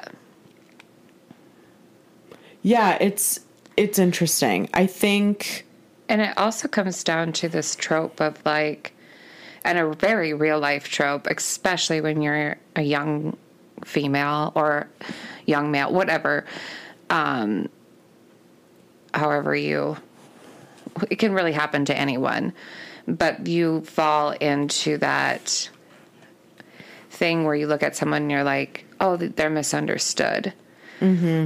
And the reason everyone dislikes you is just because they don't know you yep. like I know you. Mm-hmm. And although I do think that this is very true for Jess, he does display very problematic mm-hmm. tendencies. Mm-hmm. Um, yeah, it's interesting because like that's not usually a great person to be involved with because it usually everybody else is right and you're the mm-hmm. one that's wrong. Mm-hmm.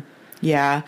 And two, I think sometimes people in those situations, they get so consumed by their everyone else's perception of them that that's just the trajectory they're going to be on whether or not they could change that themselves mm-hmm. where i think he gets so caught up in people think i'm a bad kid that he just runs with it Yeah. because it's easier than trying to change everyone's mind. Yeah, and, And I think- and it sucks. We see him try to change Lorelai's mind, mm-hmm. and it doesn't work. Yeah, because like, I mean, if everyone around you is like treating you that way, it doesn't really matter what you do. No, you know, right? At Yeah, that point, because everybody's already made up their mind and how are, and you probably won't want to do better anyways. right. So it is that tricky situation of like, oh, now I feel like I'm in that situation. I know. you know, when- you know, when you're like, no, I see the good in him. Yeah, it's the like good. the I see the Little that you- Mermaid. yeah. Like, Daddy, I love him, and he's like, yeah. Anyway, you that's just just, fresh on my mind. Yeah, but it is like, but also then that creates the whole I want him because no one wants me to want him. Mm-hmm. And that's very teenager, Oh, And, one like, hundred percent. just fun to watch. So much fun to watch. Yeah. Um so yeah, they go on a carriage ride together. And it's it's one of my favorite scenes because anytime Rory and Jess get that alone time to talk, they don't he doesn't waste any time talking about whatever with her. He is very intentional about what he asks and what he says. Yep. There's no questioning his like I shouldn't say motives because I do know his motives are to like convince her that maybe Dean is not right for her. But I don't question his authenticity with Rory. No, I think there's a there. This is an there is chemistry, Mm-hmm. and and it's not just like sexual chemistry. No. This is like There's intellectual chemistry. yes, and like and when you get both of those together, mm-hmm, mm-hmm, hold the phone. I know. And I think he is definitely more experienced than Rory. Mm-hmm. And so I think he's like, she's not experienced when it comes to relationships or, you know, like boys in general. And I wonder if also that is intriguing to him. And he feels like he needs to make these like moves to get into to get her to like follow suit kind of. Mm-hmm. And he's like it becomes like a cat and mouse game for him. Yep. Mm-hmm. Yeah, I mean, I think he's very drawn to her, like good, like good nature and mm hmm innocence, Yeah. Big time. and it's alluring to him because I think he knows that she's pretty smart, and there's Yeah. he just knows. He just if, If she's reading that, if she's reading the stuff that he's reading, Mm-hmm. he knows Dean's not going to capable of pulling off right. what Rory needs. Mm-hmm. Exactly. Yeah. Exactly. He knows what he's doing. E S S. We are at the actual dinner part of the evening, and food is served. Jackson is killing it as the squire, and everyone seems a little apprehensive about the food. Lane's mom asks if everyone prayed before dinner, or doesn't anyone pray before they eat? And Lane says, Oh, yeah, they all pray Silently. silently.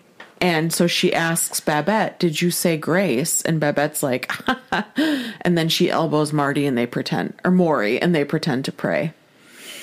And it cuts to Jess and Luke commenting on the strangeness of the food. And when the dessert round comes out, Clara, Dean's sister, says that she would like to eat her dessert with the horses. Can I eat my dessert with the horses? Yeah.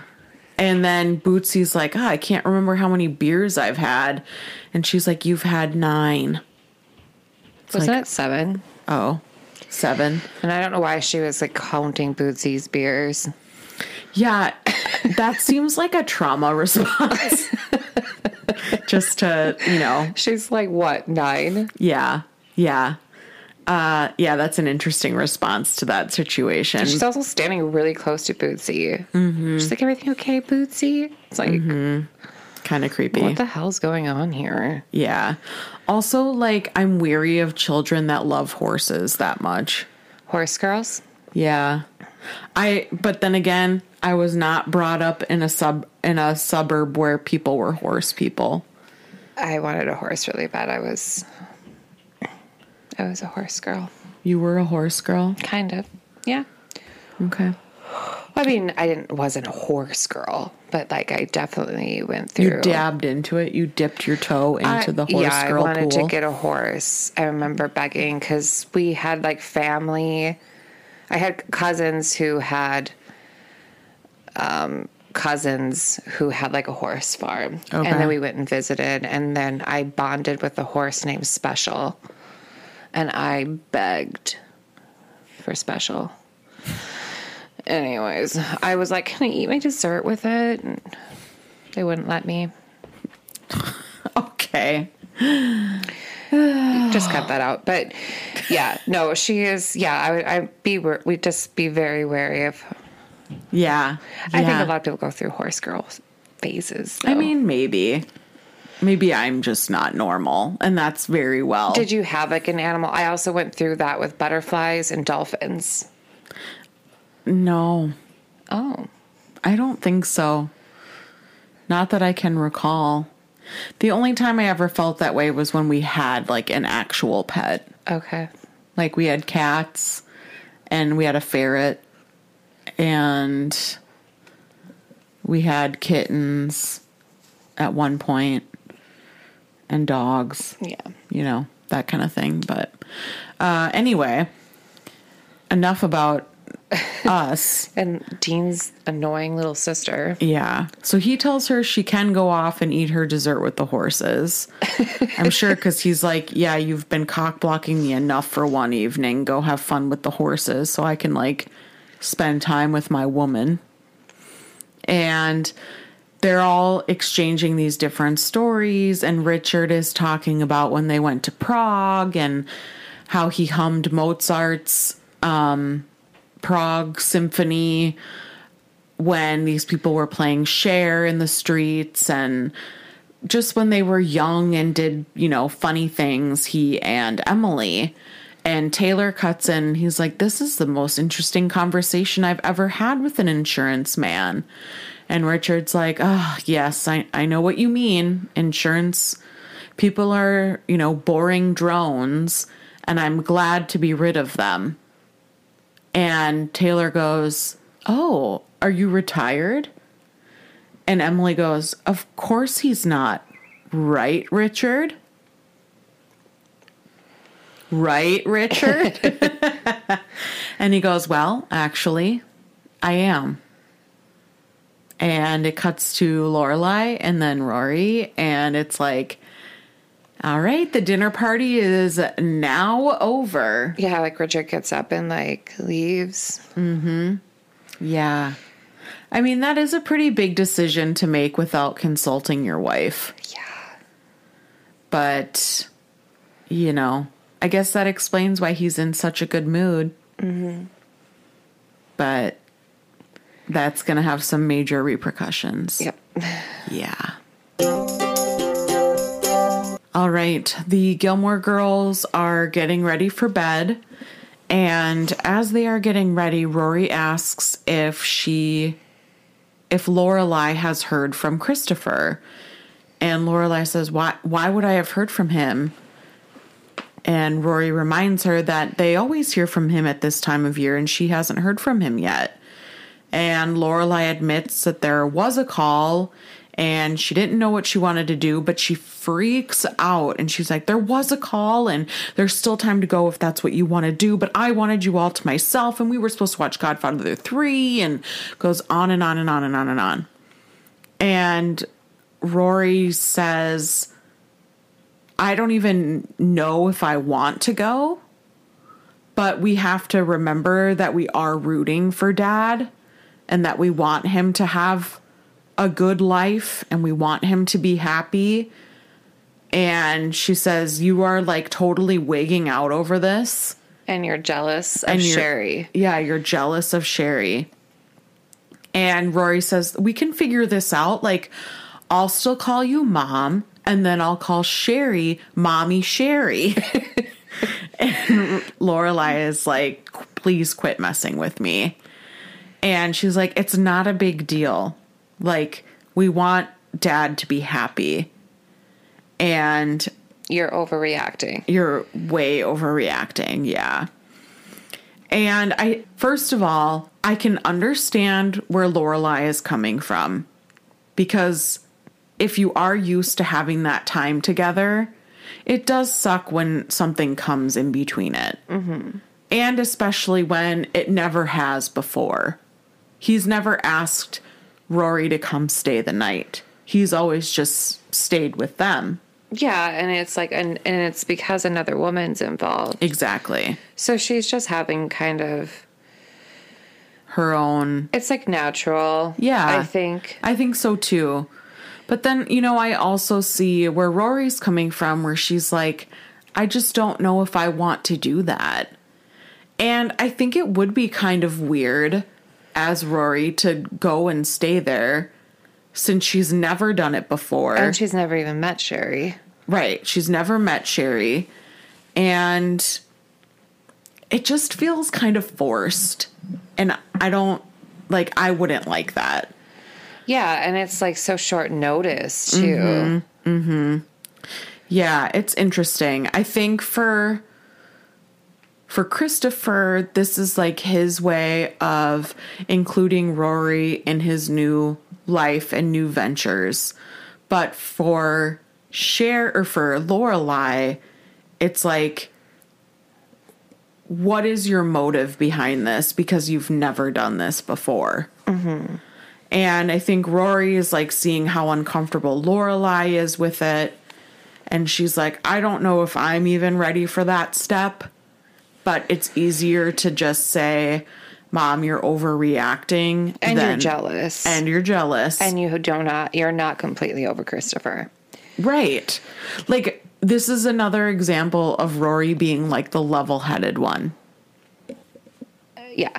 I don't have one ex that I'm like I wish they weren't with anyone. Or you know what I mean? yeah yep It's like yep exactly it's just like that's so to me if I was sitting there and like mad about an ex with somebody else, I'd be like, "Well, I'm not Mm-hmm. over them."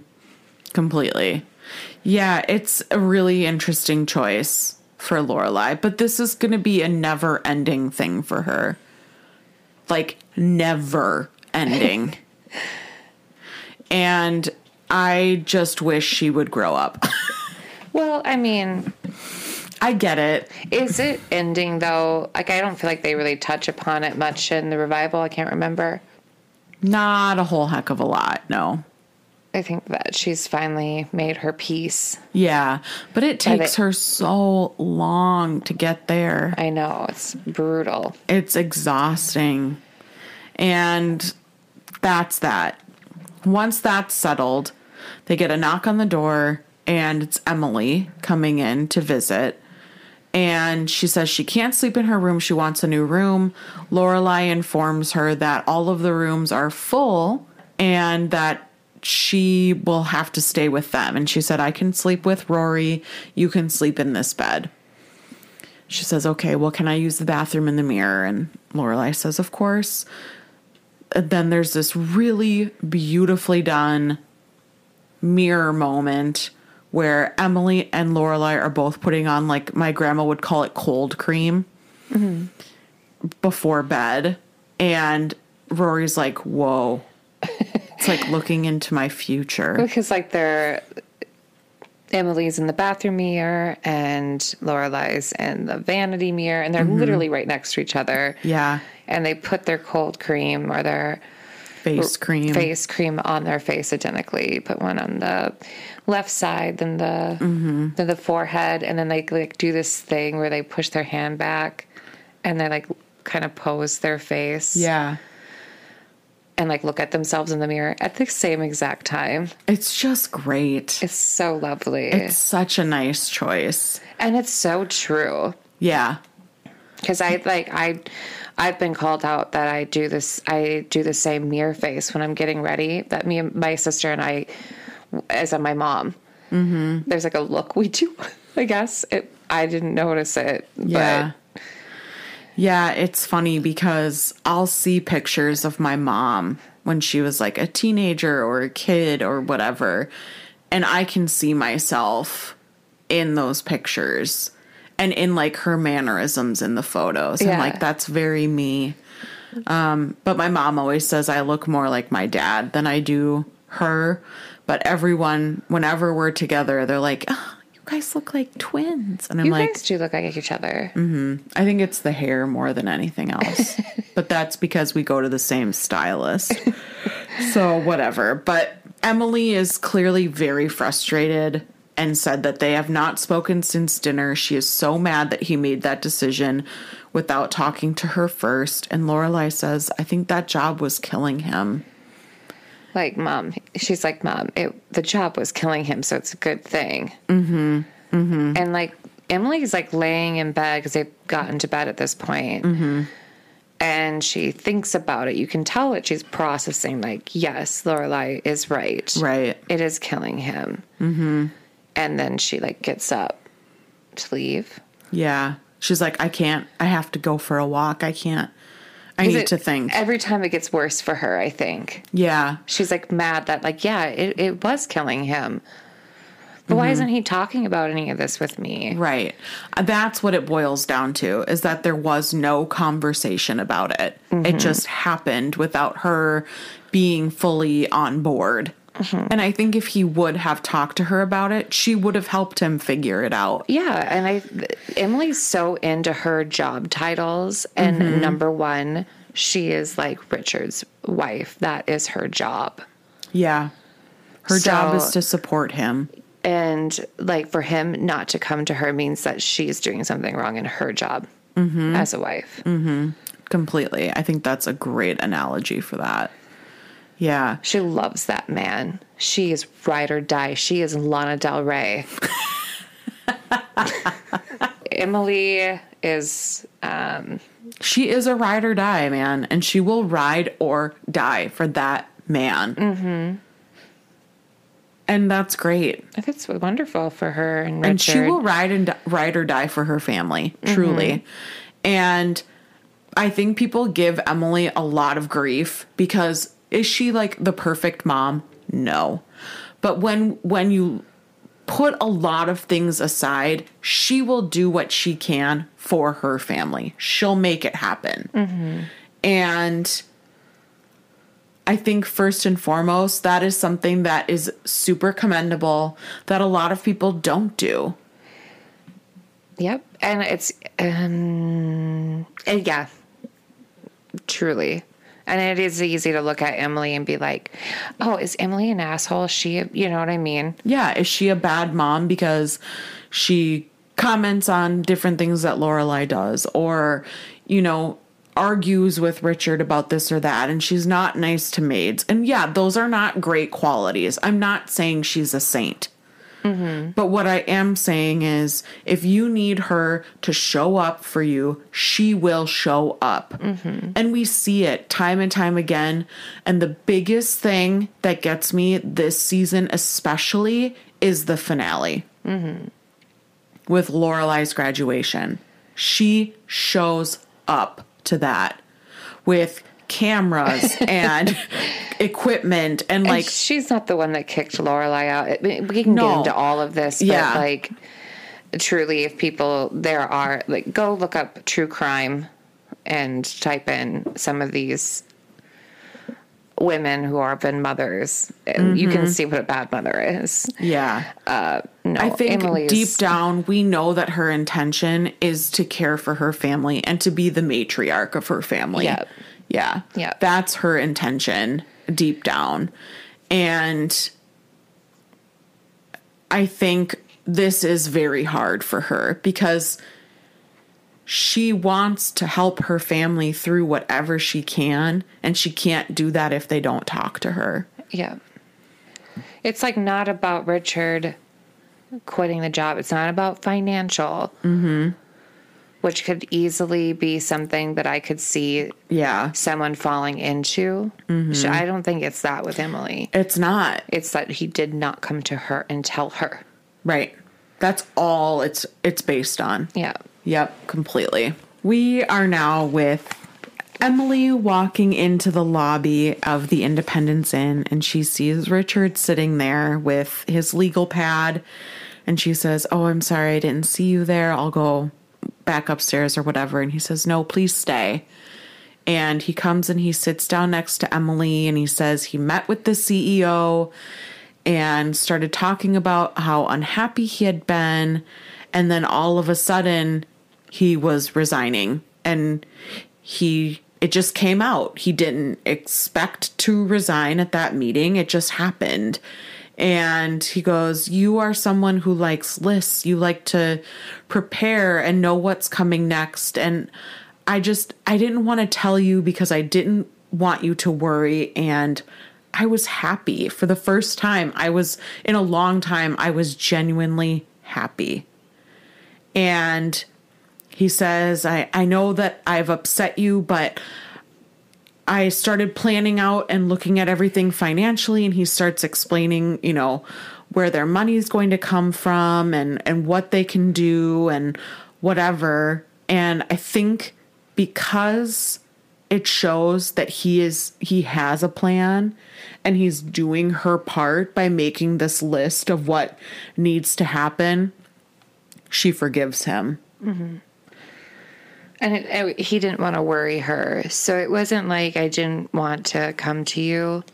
Yeah, it was just I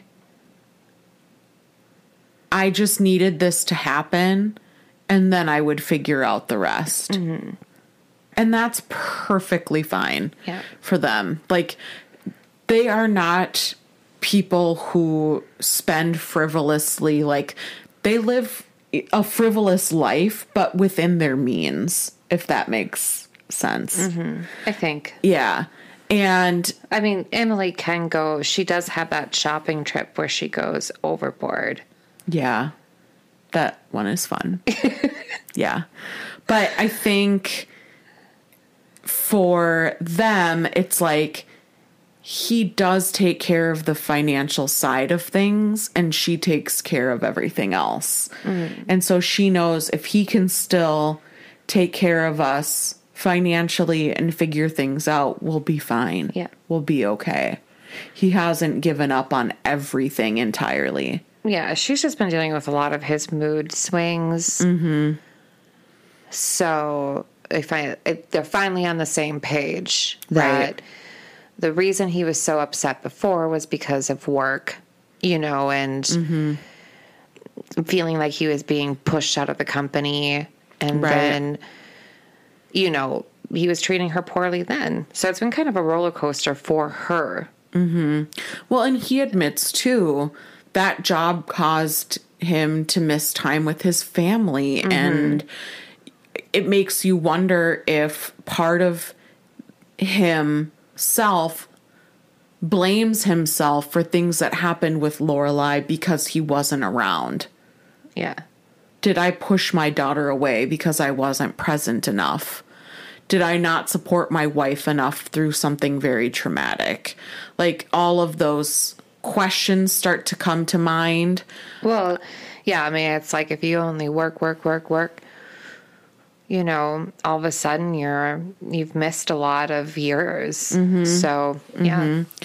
And I think this might also go back into the whole Rory is their second chance at having a lot of memories and, and time together. And I wonder if part of him is like, I want that time and I want to sp- have time with my granddaughter.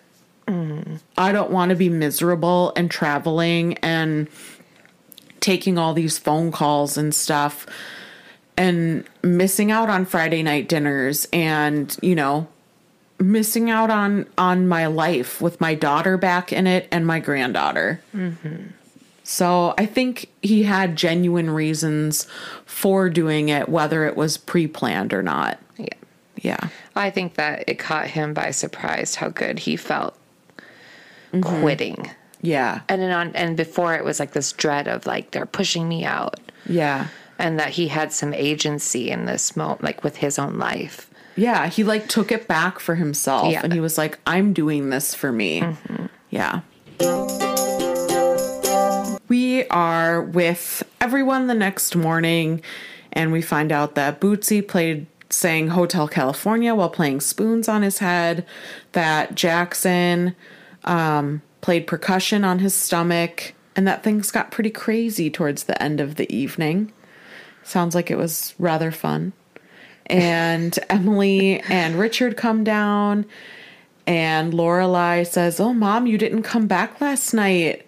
Did you get lucky?" And Emily's like, "Could you be any cruder?" And she goes, "Oh, mom, you didn't come back last night. Did you get laid?"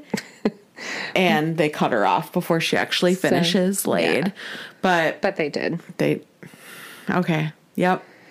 Sorry, I know you said you didn't want to talk about it. I'm not like being a prude. Like, I'm glad that they would have a healthy relationship. it's just not what I wanted to talk about in this episode. Okay. And that's fine. If you want to talk about old people having sex, that's It's- okay. I worked with this girl, um, and she was younger, a long time ago. I think nineteen or something. And she like was like, "Mm, people should not have sex over the age of thirty because it's gross to her. And I was like, "Oh my god, I feel bad for your life." I go, "So you're just not going to have sex like after you're 30? And she's like, "No, I'm not." I wonder what she's like now. Yeah, because she's probably that was a long time ago, so she's probably not having sex. Interesting. All right. Uh, so Emily and Richard leave, and then they say goodbye to Sookie and Jackson. And then Dean comes with Clara, and she says thank you for coming and tells them not to kiss. And Dean covers his sister's eyes, and they kiss. And when they start to walk away, you can see Luke and Jess talking to Lorelai in the background. And Jess looks over at Rory and she looks at him. And well, I mean, this is like a look. Yeah. That is a one eyebrow up. But before he does that look, he looks away. Uh-huh. Uh-huh. And then when he turns back and she's still looking at him, uh-huh. that's when he does the eyebrow. Yeah, yeah. And she kind of is into it. Like Oh, she's very into it. I feel like she gets a little flushed, and then we see that Jess or that Dean notices, Uh huh. and I don't think she sees No. Dean notice. I don't think she sees that either because she would have. Yeah, He, I think the biggest thing is he caught that she was like. there was a vibe. Yeah. Yeah, And this is very different than Runaway Little Boy, mm-hmm. where there was, he could see that she was not. yeah. She Tristan. did. She did everything she could to show Dean that Tristan was not a threat. And this whole time, he was worried about Tristan mm-hmm. when He should have been worried about Jess. there was a different wolf in that pack. Mm-hmm. Yeah. Yeah. And I think this kind of plays into Dean's insecurities because, like Jess said, what do you have to talk about? And I'm sure there is a part of Dean that is insecure that Rory is incredibly intelligent and well read. And I mean, even Richard made him feel bad about his life and goals and uh-huh. you know. So that is something that's probably always on the back of dean's mind Yeah. of this girl is way better than me in a lot of ways. I mean, I don't think that he even he doesn't even know that Jess is how he is, like that he is Yeah. similar to Rory. Mm-hmm. I think if he knew that, he'd be even more f- freaking out. Not that he's freaking out in this moment, but but i know he picks up on something and part of me wonders too if it's like she doesn't look at me like that mm-hmm. and she doesn't no. I don't think she ever has. She has always had more of like an innocence Yeah. with De- with Jess or with Dean, excuse me. And with Jess, it's like he's like really hot. Yeah, she's he Jess is bringing out like She gets like flushed and like, like, Yeah. and like it's a it is like full on Hormonal. teenage teenager hormones hit mm-hmm. Hard when she mm-hmm. looks at that guy. And with Dean, it's like, I love Dean. He's so sweet to me, and he's always been sweet to me. But Jess, when he looks at me, it's different. Yep, she's never And it's just going to escalate from here. she never looked at Dean that way, and she will never look at Dean that way. Nope. Nope.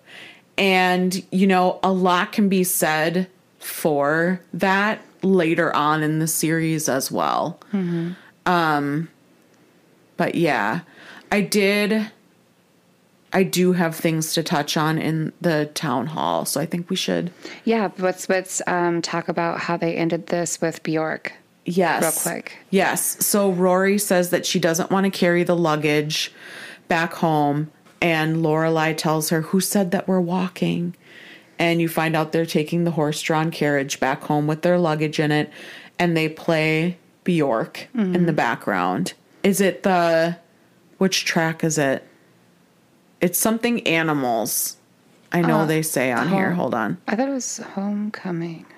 I don't think it's homecoming. I will admit I am not like super adversed in Bjork. I I'm not gonna be that cool person that says I know all Bjork, but I do love some Bjork songs. Yeah. Oh, completely. But I'm Um, like that with all music. I'm just not a music knowledged person. I'm like, I just kind of, I'm like the, like if music was a lake, some people are on like really good at it, and they're like the people who own yachts. Yeah. Yeah. And then you got your basic people who just like have a fishing boat, and I'm like on a paddle boat. Right. I'm just kind of like Oh, it was human behavior. human behavior. Yeah, human behavior is what played. So it's kind of fun that they end on that note, especially after Rory and Jess talk about Bjork. Mm-hmm. And They see the snowman, Yep, they see the snowman and it is completely demolished. the the guy's nice snowman. Yeah, and and Jess or excuse me. I just have Jess on the mind. Lorelai says, "What do you think happened?" And Jess Oh my god. And Rory. Rory says, "Oh, I don't know. That's weird." And I took that as in her and Jess did it, mm-hmm. but you took it as in just Jess did it. Mm-hmm. And I suppose you're probably right because if Rory had been missing for any amount of time, Lorelai would have noticed. Yeah. I mean, I think how she delivers it, I can see why you'd think that she was there Yeah. because she seems like she knows who did it. Like she, you know what I mean? But I think that She, she, knows, knows. she knows who did it, but she didn't do it. yeah, and she's Yeah. just like, see, he likes me, but without having to tell her mom because she loves a, a boy's secret. She even kept Dean a secret. Like she Yep. loves keeping that stuff a secret. Uh huh. Yeah. Uh huh. Mm-hmm. Uh huh. We call this town meeting to order. All right. For this town hall meeting, we'll get the usual things out of the way. We had 36 pop culture references. I'm almost certain we missed some I'm sure. because there were a lot of obscure pop culture Mm-hmm. references in this episode. Um, like not little things they slipped in. Yeah, and like not quite on the nose. Right, right, exactly. So I'm sure we missed some because last week's had over 40 and it's just getting to be a lot. Speaking of last week's episode, real quick, Mm-hmm. I did listen to it, and there was a part that I did want to bring up. You, Oh, please do. You and Bryn were discussing whether or not the ice cream maker was from Emily. Yeah. It can't be from Emily because remember road trip to Harvard Yeah, she says she's not going to give her the gift. She's going to until- save it. Yeah, mm-hmm. It can't be from Emily. No, I know. I wish I knew who it was. Maybe it was from Lorelai the first. I don't know. It just it still bothers me. that we don't know. It was not Max. oh my god. That'd be crazy. That would be crazy. Okay, so a few things I want to talk about. Direction wise, there were a lot of really great choices in this episode of mm-hmm. things we hadn't seen before. Even just the scenes on the sleigh, you felt like you were sitting in the sleigh with them. Mm-hmm. And I loved that. It felt very personal. yeah, it was like Even the dinner scenes, you felt like you were sitting at the table with them. Mm-hmm. yeah, the sleigh ride was divided up ni- and nicely. Right, because And it wasn't the same scenic route. right, and we had talked about that. Yeah, So it's not that the time, the time wasn't linear. I mean, the time was linear Mm-hmm. for each scene, mm-hmm. but without, you know what I mean? yeah, yeah. Because we didn't talk about it like while we were recording, but typically when you see a scene like that where everyone's doing the same thing, they're kind of like braided into each other. And this was very like first is Lorelai and Luke, then is Richard and Emily, then it's Jess and Rory.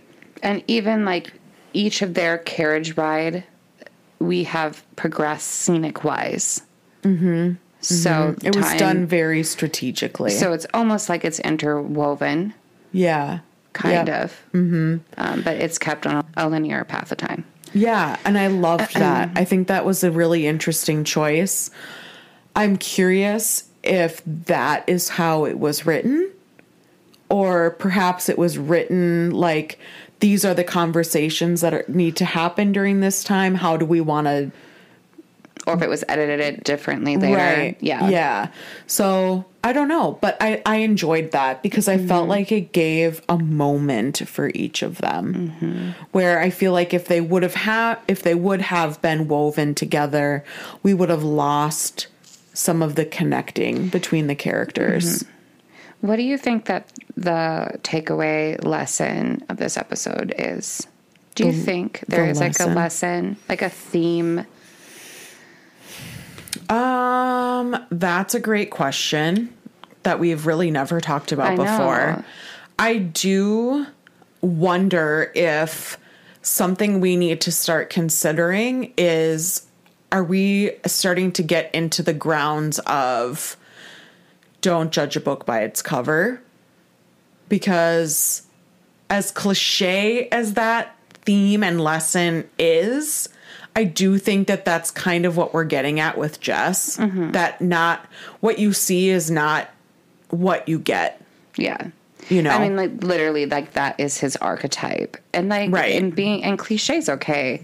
Right. I hate like when we can't be cliche because it's cliche for a good reason. Right. And yeah. it is cool. I mean, that's literally like a cool way of looking at Jess is he is like literally the thing yeah. he is. He is a book Right. and you can't judge it by its cover. Absolutely. Um, yeah, that's a great one. What were you thinking? Did you Uh, have a different one? Oh, well, I think there's lots of different themes. Okay. Um, but I think that I there's something that this episode does really well where it feels like there is a lot going on Mm-hmm. and it plays into that whole like brace the the dinner, you know. Yeah. It's like they had a plan set for someone else to come here and do it, but they rolled with the punches. Mm-hmm. And it's like everybody got together, like all the cooks in the kitchen. Mm-hmm. And like literally the town is like the cooks. yeah. You know, they're all cooking Yeah. together to make this dinner come together. And we got Richard and Emily's storyline, which was pretty significant. Yeah, I agree. I think this was a great way to tell the story of Richard and Emily's life right now, like at this dinner, because everything that happens with Emily and Richard happens at dinner. Yeah. Like, whenever we see them together at dinner, something always occurs. Like, big drama is revealed, or, you know, some scenario is created at dinner time with them. Um, it's just an interesting choice to have it happen there. Yeah, I think there's a lot to work with, and I almost need time to think about what all of it is. But mm-hmm. Mm-hmm. we have like Richard and Emily, and they do come to an agreement at the end. Right. Yeah. Yeah, it's interesting. So like they're on the same back on the same page, and they're happy. And I feel like everyone is pretty generally in like happy. good spirits now. yeah. It seems Yeah. like it was very like palate cleansing. Yeah. This dinner was almost. I love that. Yeah. it's like a very good like holidays episode almost too. Mm-hmm. But Yeah, absolutely. So let's talk a little bit about the Bracebridge dinner. okay, So this is an annual tradition since 1927 and it started when the I'm going to butcher this. Ahwahnee Hotel in Yosemite National Park opened. oh cool. And the interior of that hotel comes from inspiration from The Shining. So that Yes. explains that Okay. reference. Yeah, yeah, there. yeah, yeah. Um, and that's why she may have been interested in hosting a Bracebridge dinner in the first place. So neat. It is a seven course formal gathering held in the grand dining room. Um, and it's presented by a Renaissance era lord. So that was Jackson, the squire. Um, it is inspired by the fictional Squire Bracebridge's Yule celebration in a story from the 1820 The Sketchbook of Geoffrey Crayon. Is by- that the founder of Crayons? I don't think so. by American author Washington Irving. Oh, okay. Um, so there were musical performances and theatrical performances that all took place during this Bracebridge dinner. Um, tickets usually cost around four hundred dollars. Dang it. And are very difficult to obtain. Dang it. Um, in 1992, there were wanna so 60,000 applicants for the 1,650 seats available. So that's maybe why this paper company in Chicago decided to hold their own Bracebridge dinner because they there's no way they could have gotten into the other one. Um it's funny because she says they're going to serve an authentic 19th century meal, but it should be like a rena- it, it ends up being a renaissance themed meal and that's not really that authentic but that's okay so that's like the history of the bracebridge dinner So neat. I love that. yeah, and there's actually a website that you can go to that talks about the Bracebridge dinner. And I had no idea that this was a real thing, but it apparently still goes on. And you can look it up. They have some great like video footage of like promos for it and everything. But it looks like interesting experience, I guess you could mm-hmm. say. This says attendance is no longer by lottery. Okay, so according to the Bracebridge Dinner Instagram, I'm gonna follow them real quick. Hold on. they postponed the year 2022's Bracebridge dinner because there is a refurbishment project at the hotel. Okay. So they are hoping to return in 2023, but haven't they haven't posted since then. So I'm not really sure what that means. This Instagram is awesome. Yeah, I love seeing all the pictures. They have great pictures and costumes and all of that fun stuff. So it's worth looking into because I think it's fun, you know. And we love when actors get work. That's always good too. Mm-hmm. So I think why not? And I love that. I had no idea that was a real thing prior to this. I want to go so bad, and. I just like want to go to Yosemite too. Yeah, definitely. I love it. So that's your history lesson for this week's episode, everyone. Yay. Um, next week we have season two, episode 11, Secrets and Loans. This is Is this where Luke loans Lorelai money? the termites. They have termites, and she needs to get a loan. Yeah. Um, and one of our followers said this is one of become one of her favorite episodes. oh. So I love, love, love that people are commenting um, on not last week's, but the week before when we were talking about the squirrel sweater. Yeah. Somebody commented that Anthropologie squirrel setter, sweater sales were like on the rise because of our podcast episode. And I thought that was so funny. I like laughed out loud at that and then had to like explain myself to Bryn and he didn't get it. But that's okay. So if you're listening, just know that gave me a very good laugh. I want that. I know. I still want that sweater. I think about it. I think about it every day. no, I don't. But we are just getting started, friends. Um, after this episode, we will start having some guests again. After Secrets and Loans, we have Richard and Stars Hollow. And then we will have a Tisket, a Tasket, and that our friend Jenny will be on. And she's excited about that. Then we will have episode 14. It should have been Lorelai, and that's a Leslie Linka Glatter episode. And we will have Mary back with her boyfriend Christian. And then we have Lost and Found.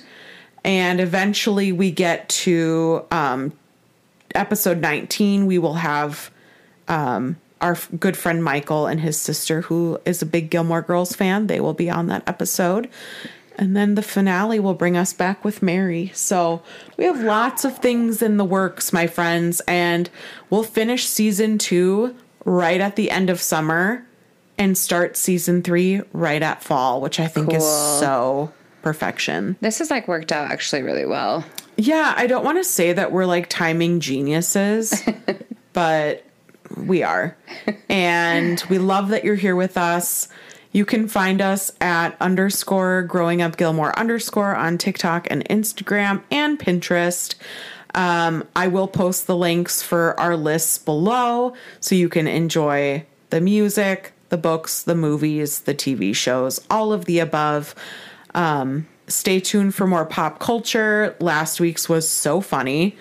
Um, the end with David Lynch, I was laughing so hard at the trumpet. That was And he's such It was a- fun. He's he is beyond one of the funniest human beings I have ever seen. So I remember you having watched that episode and you were like, they just made a David Lynch reference.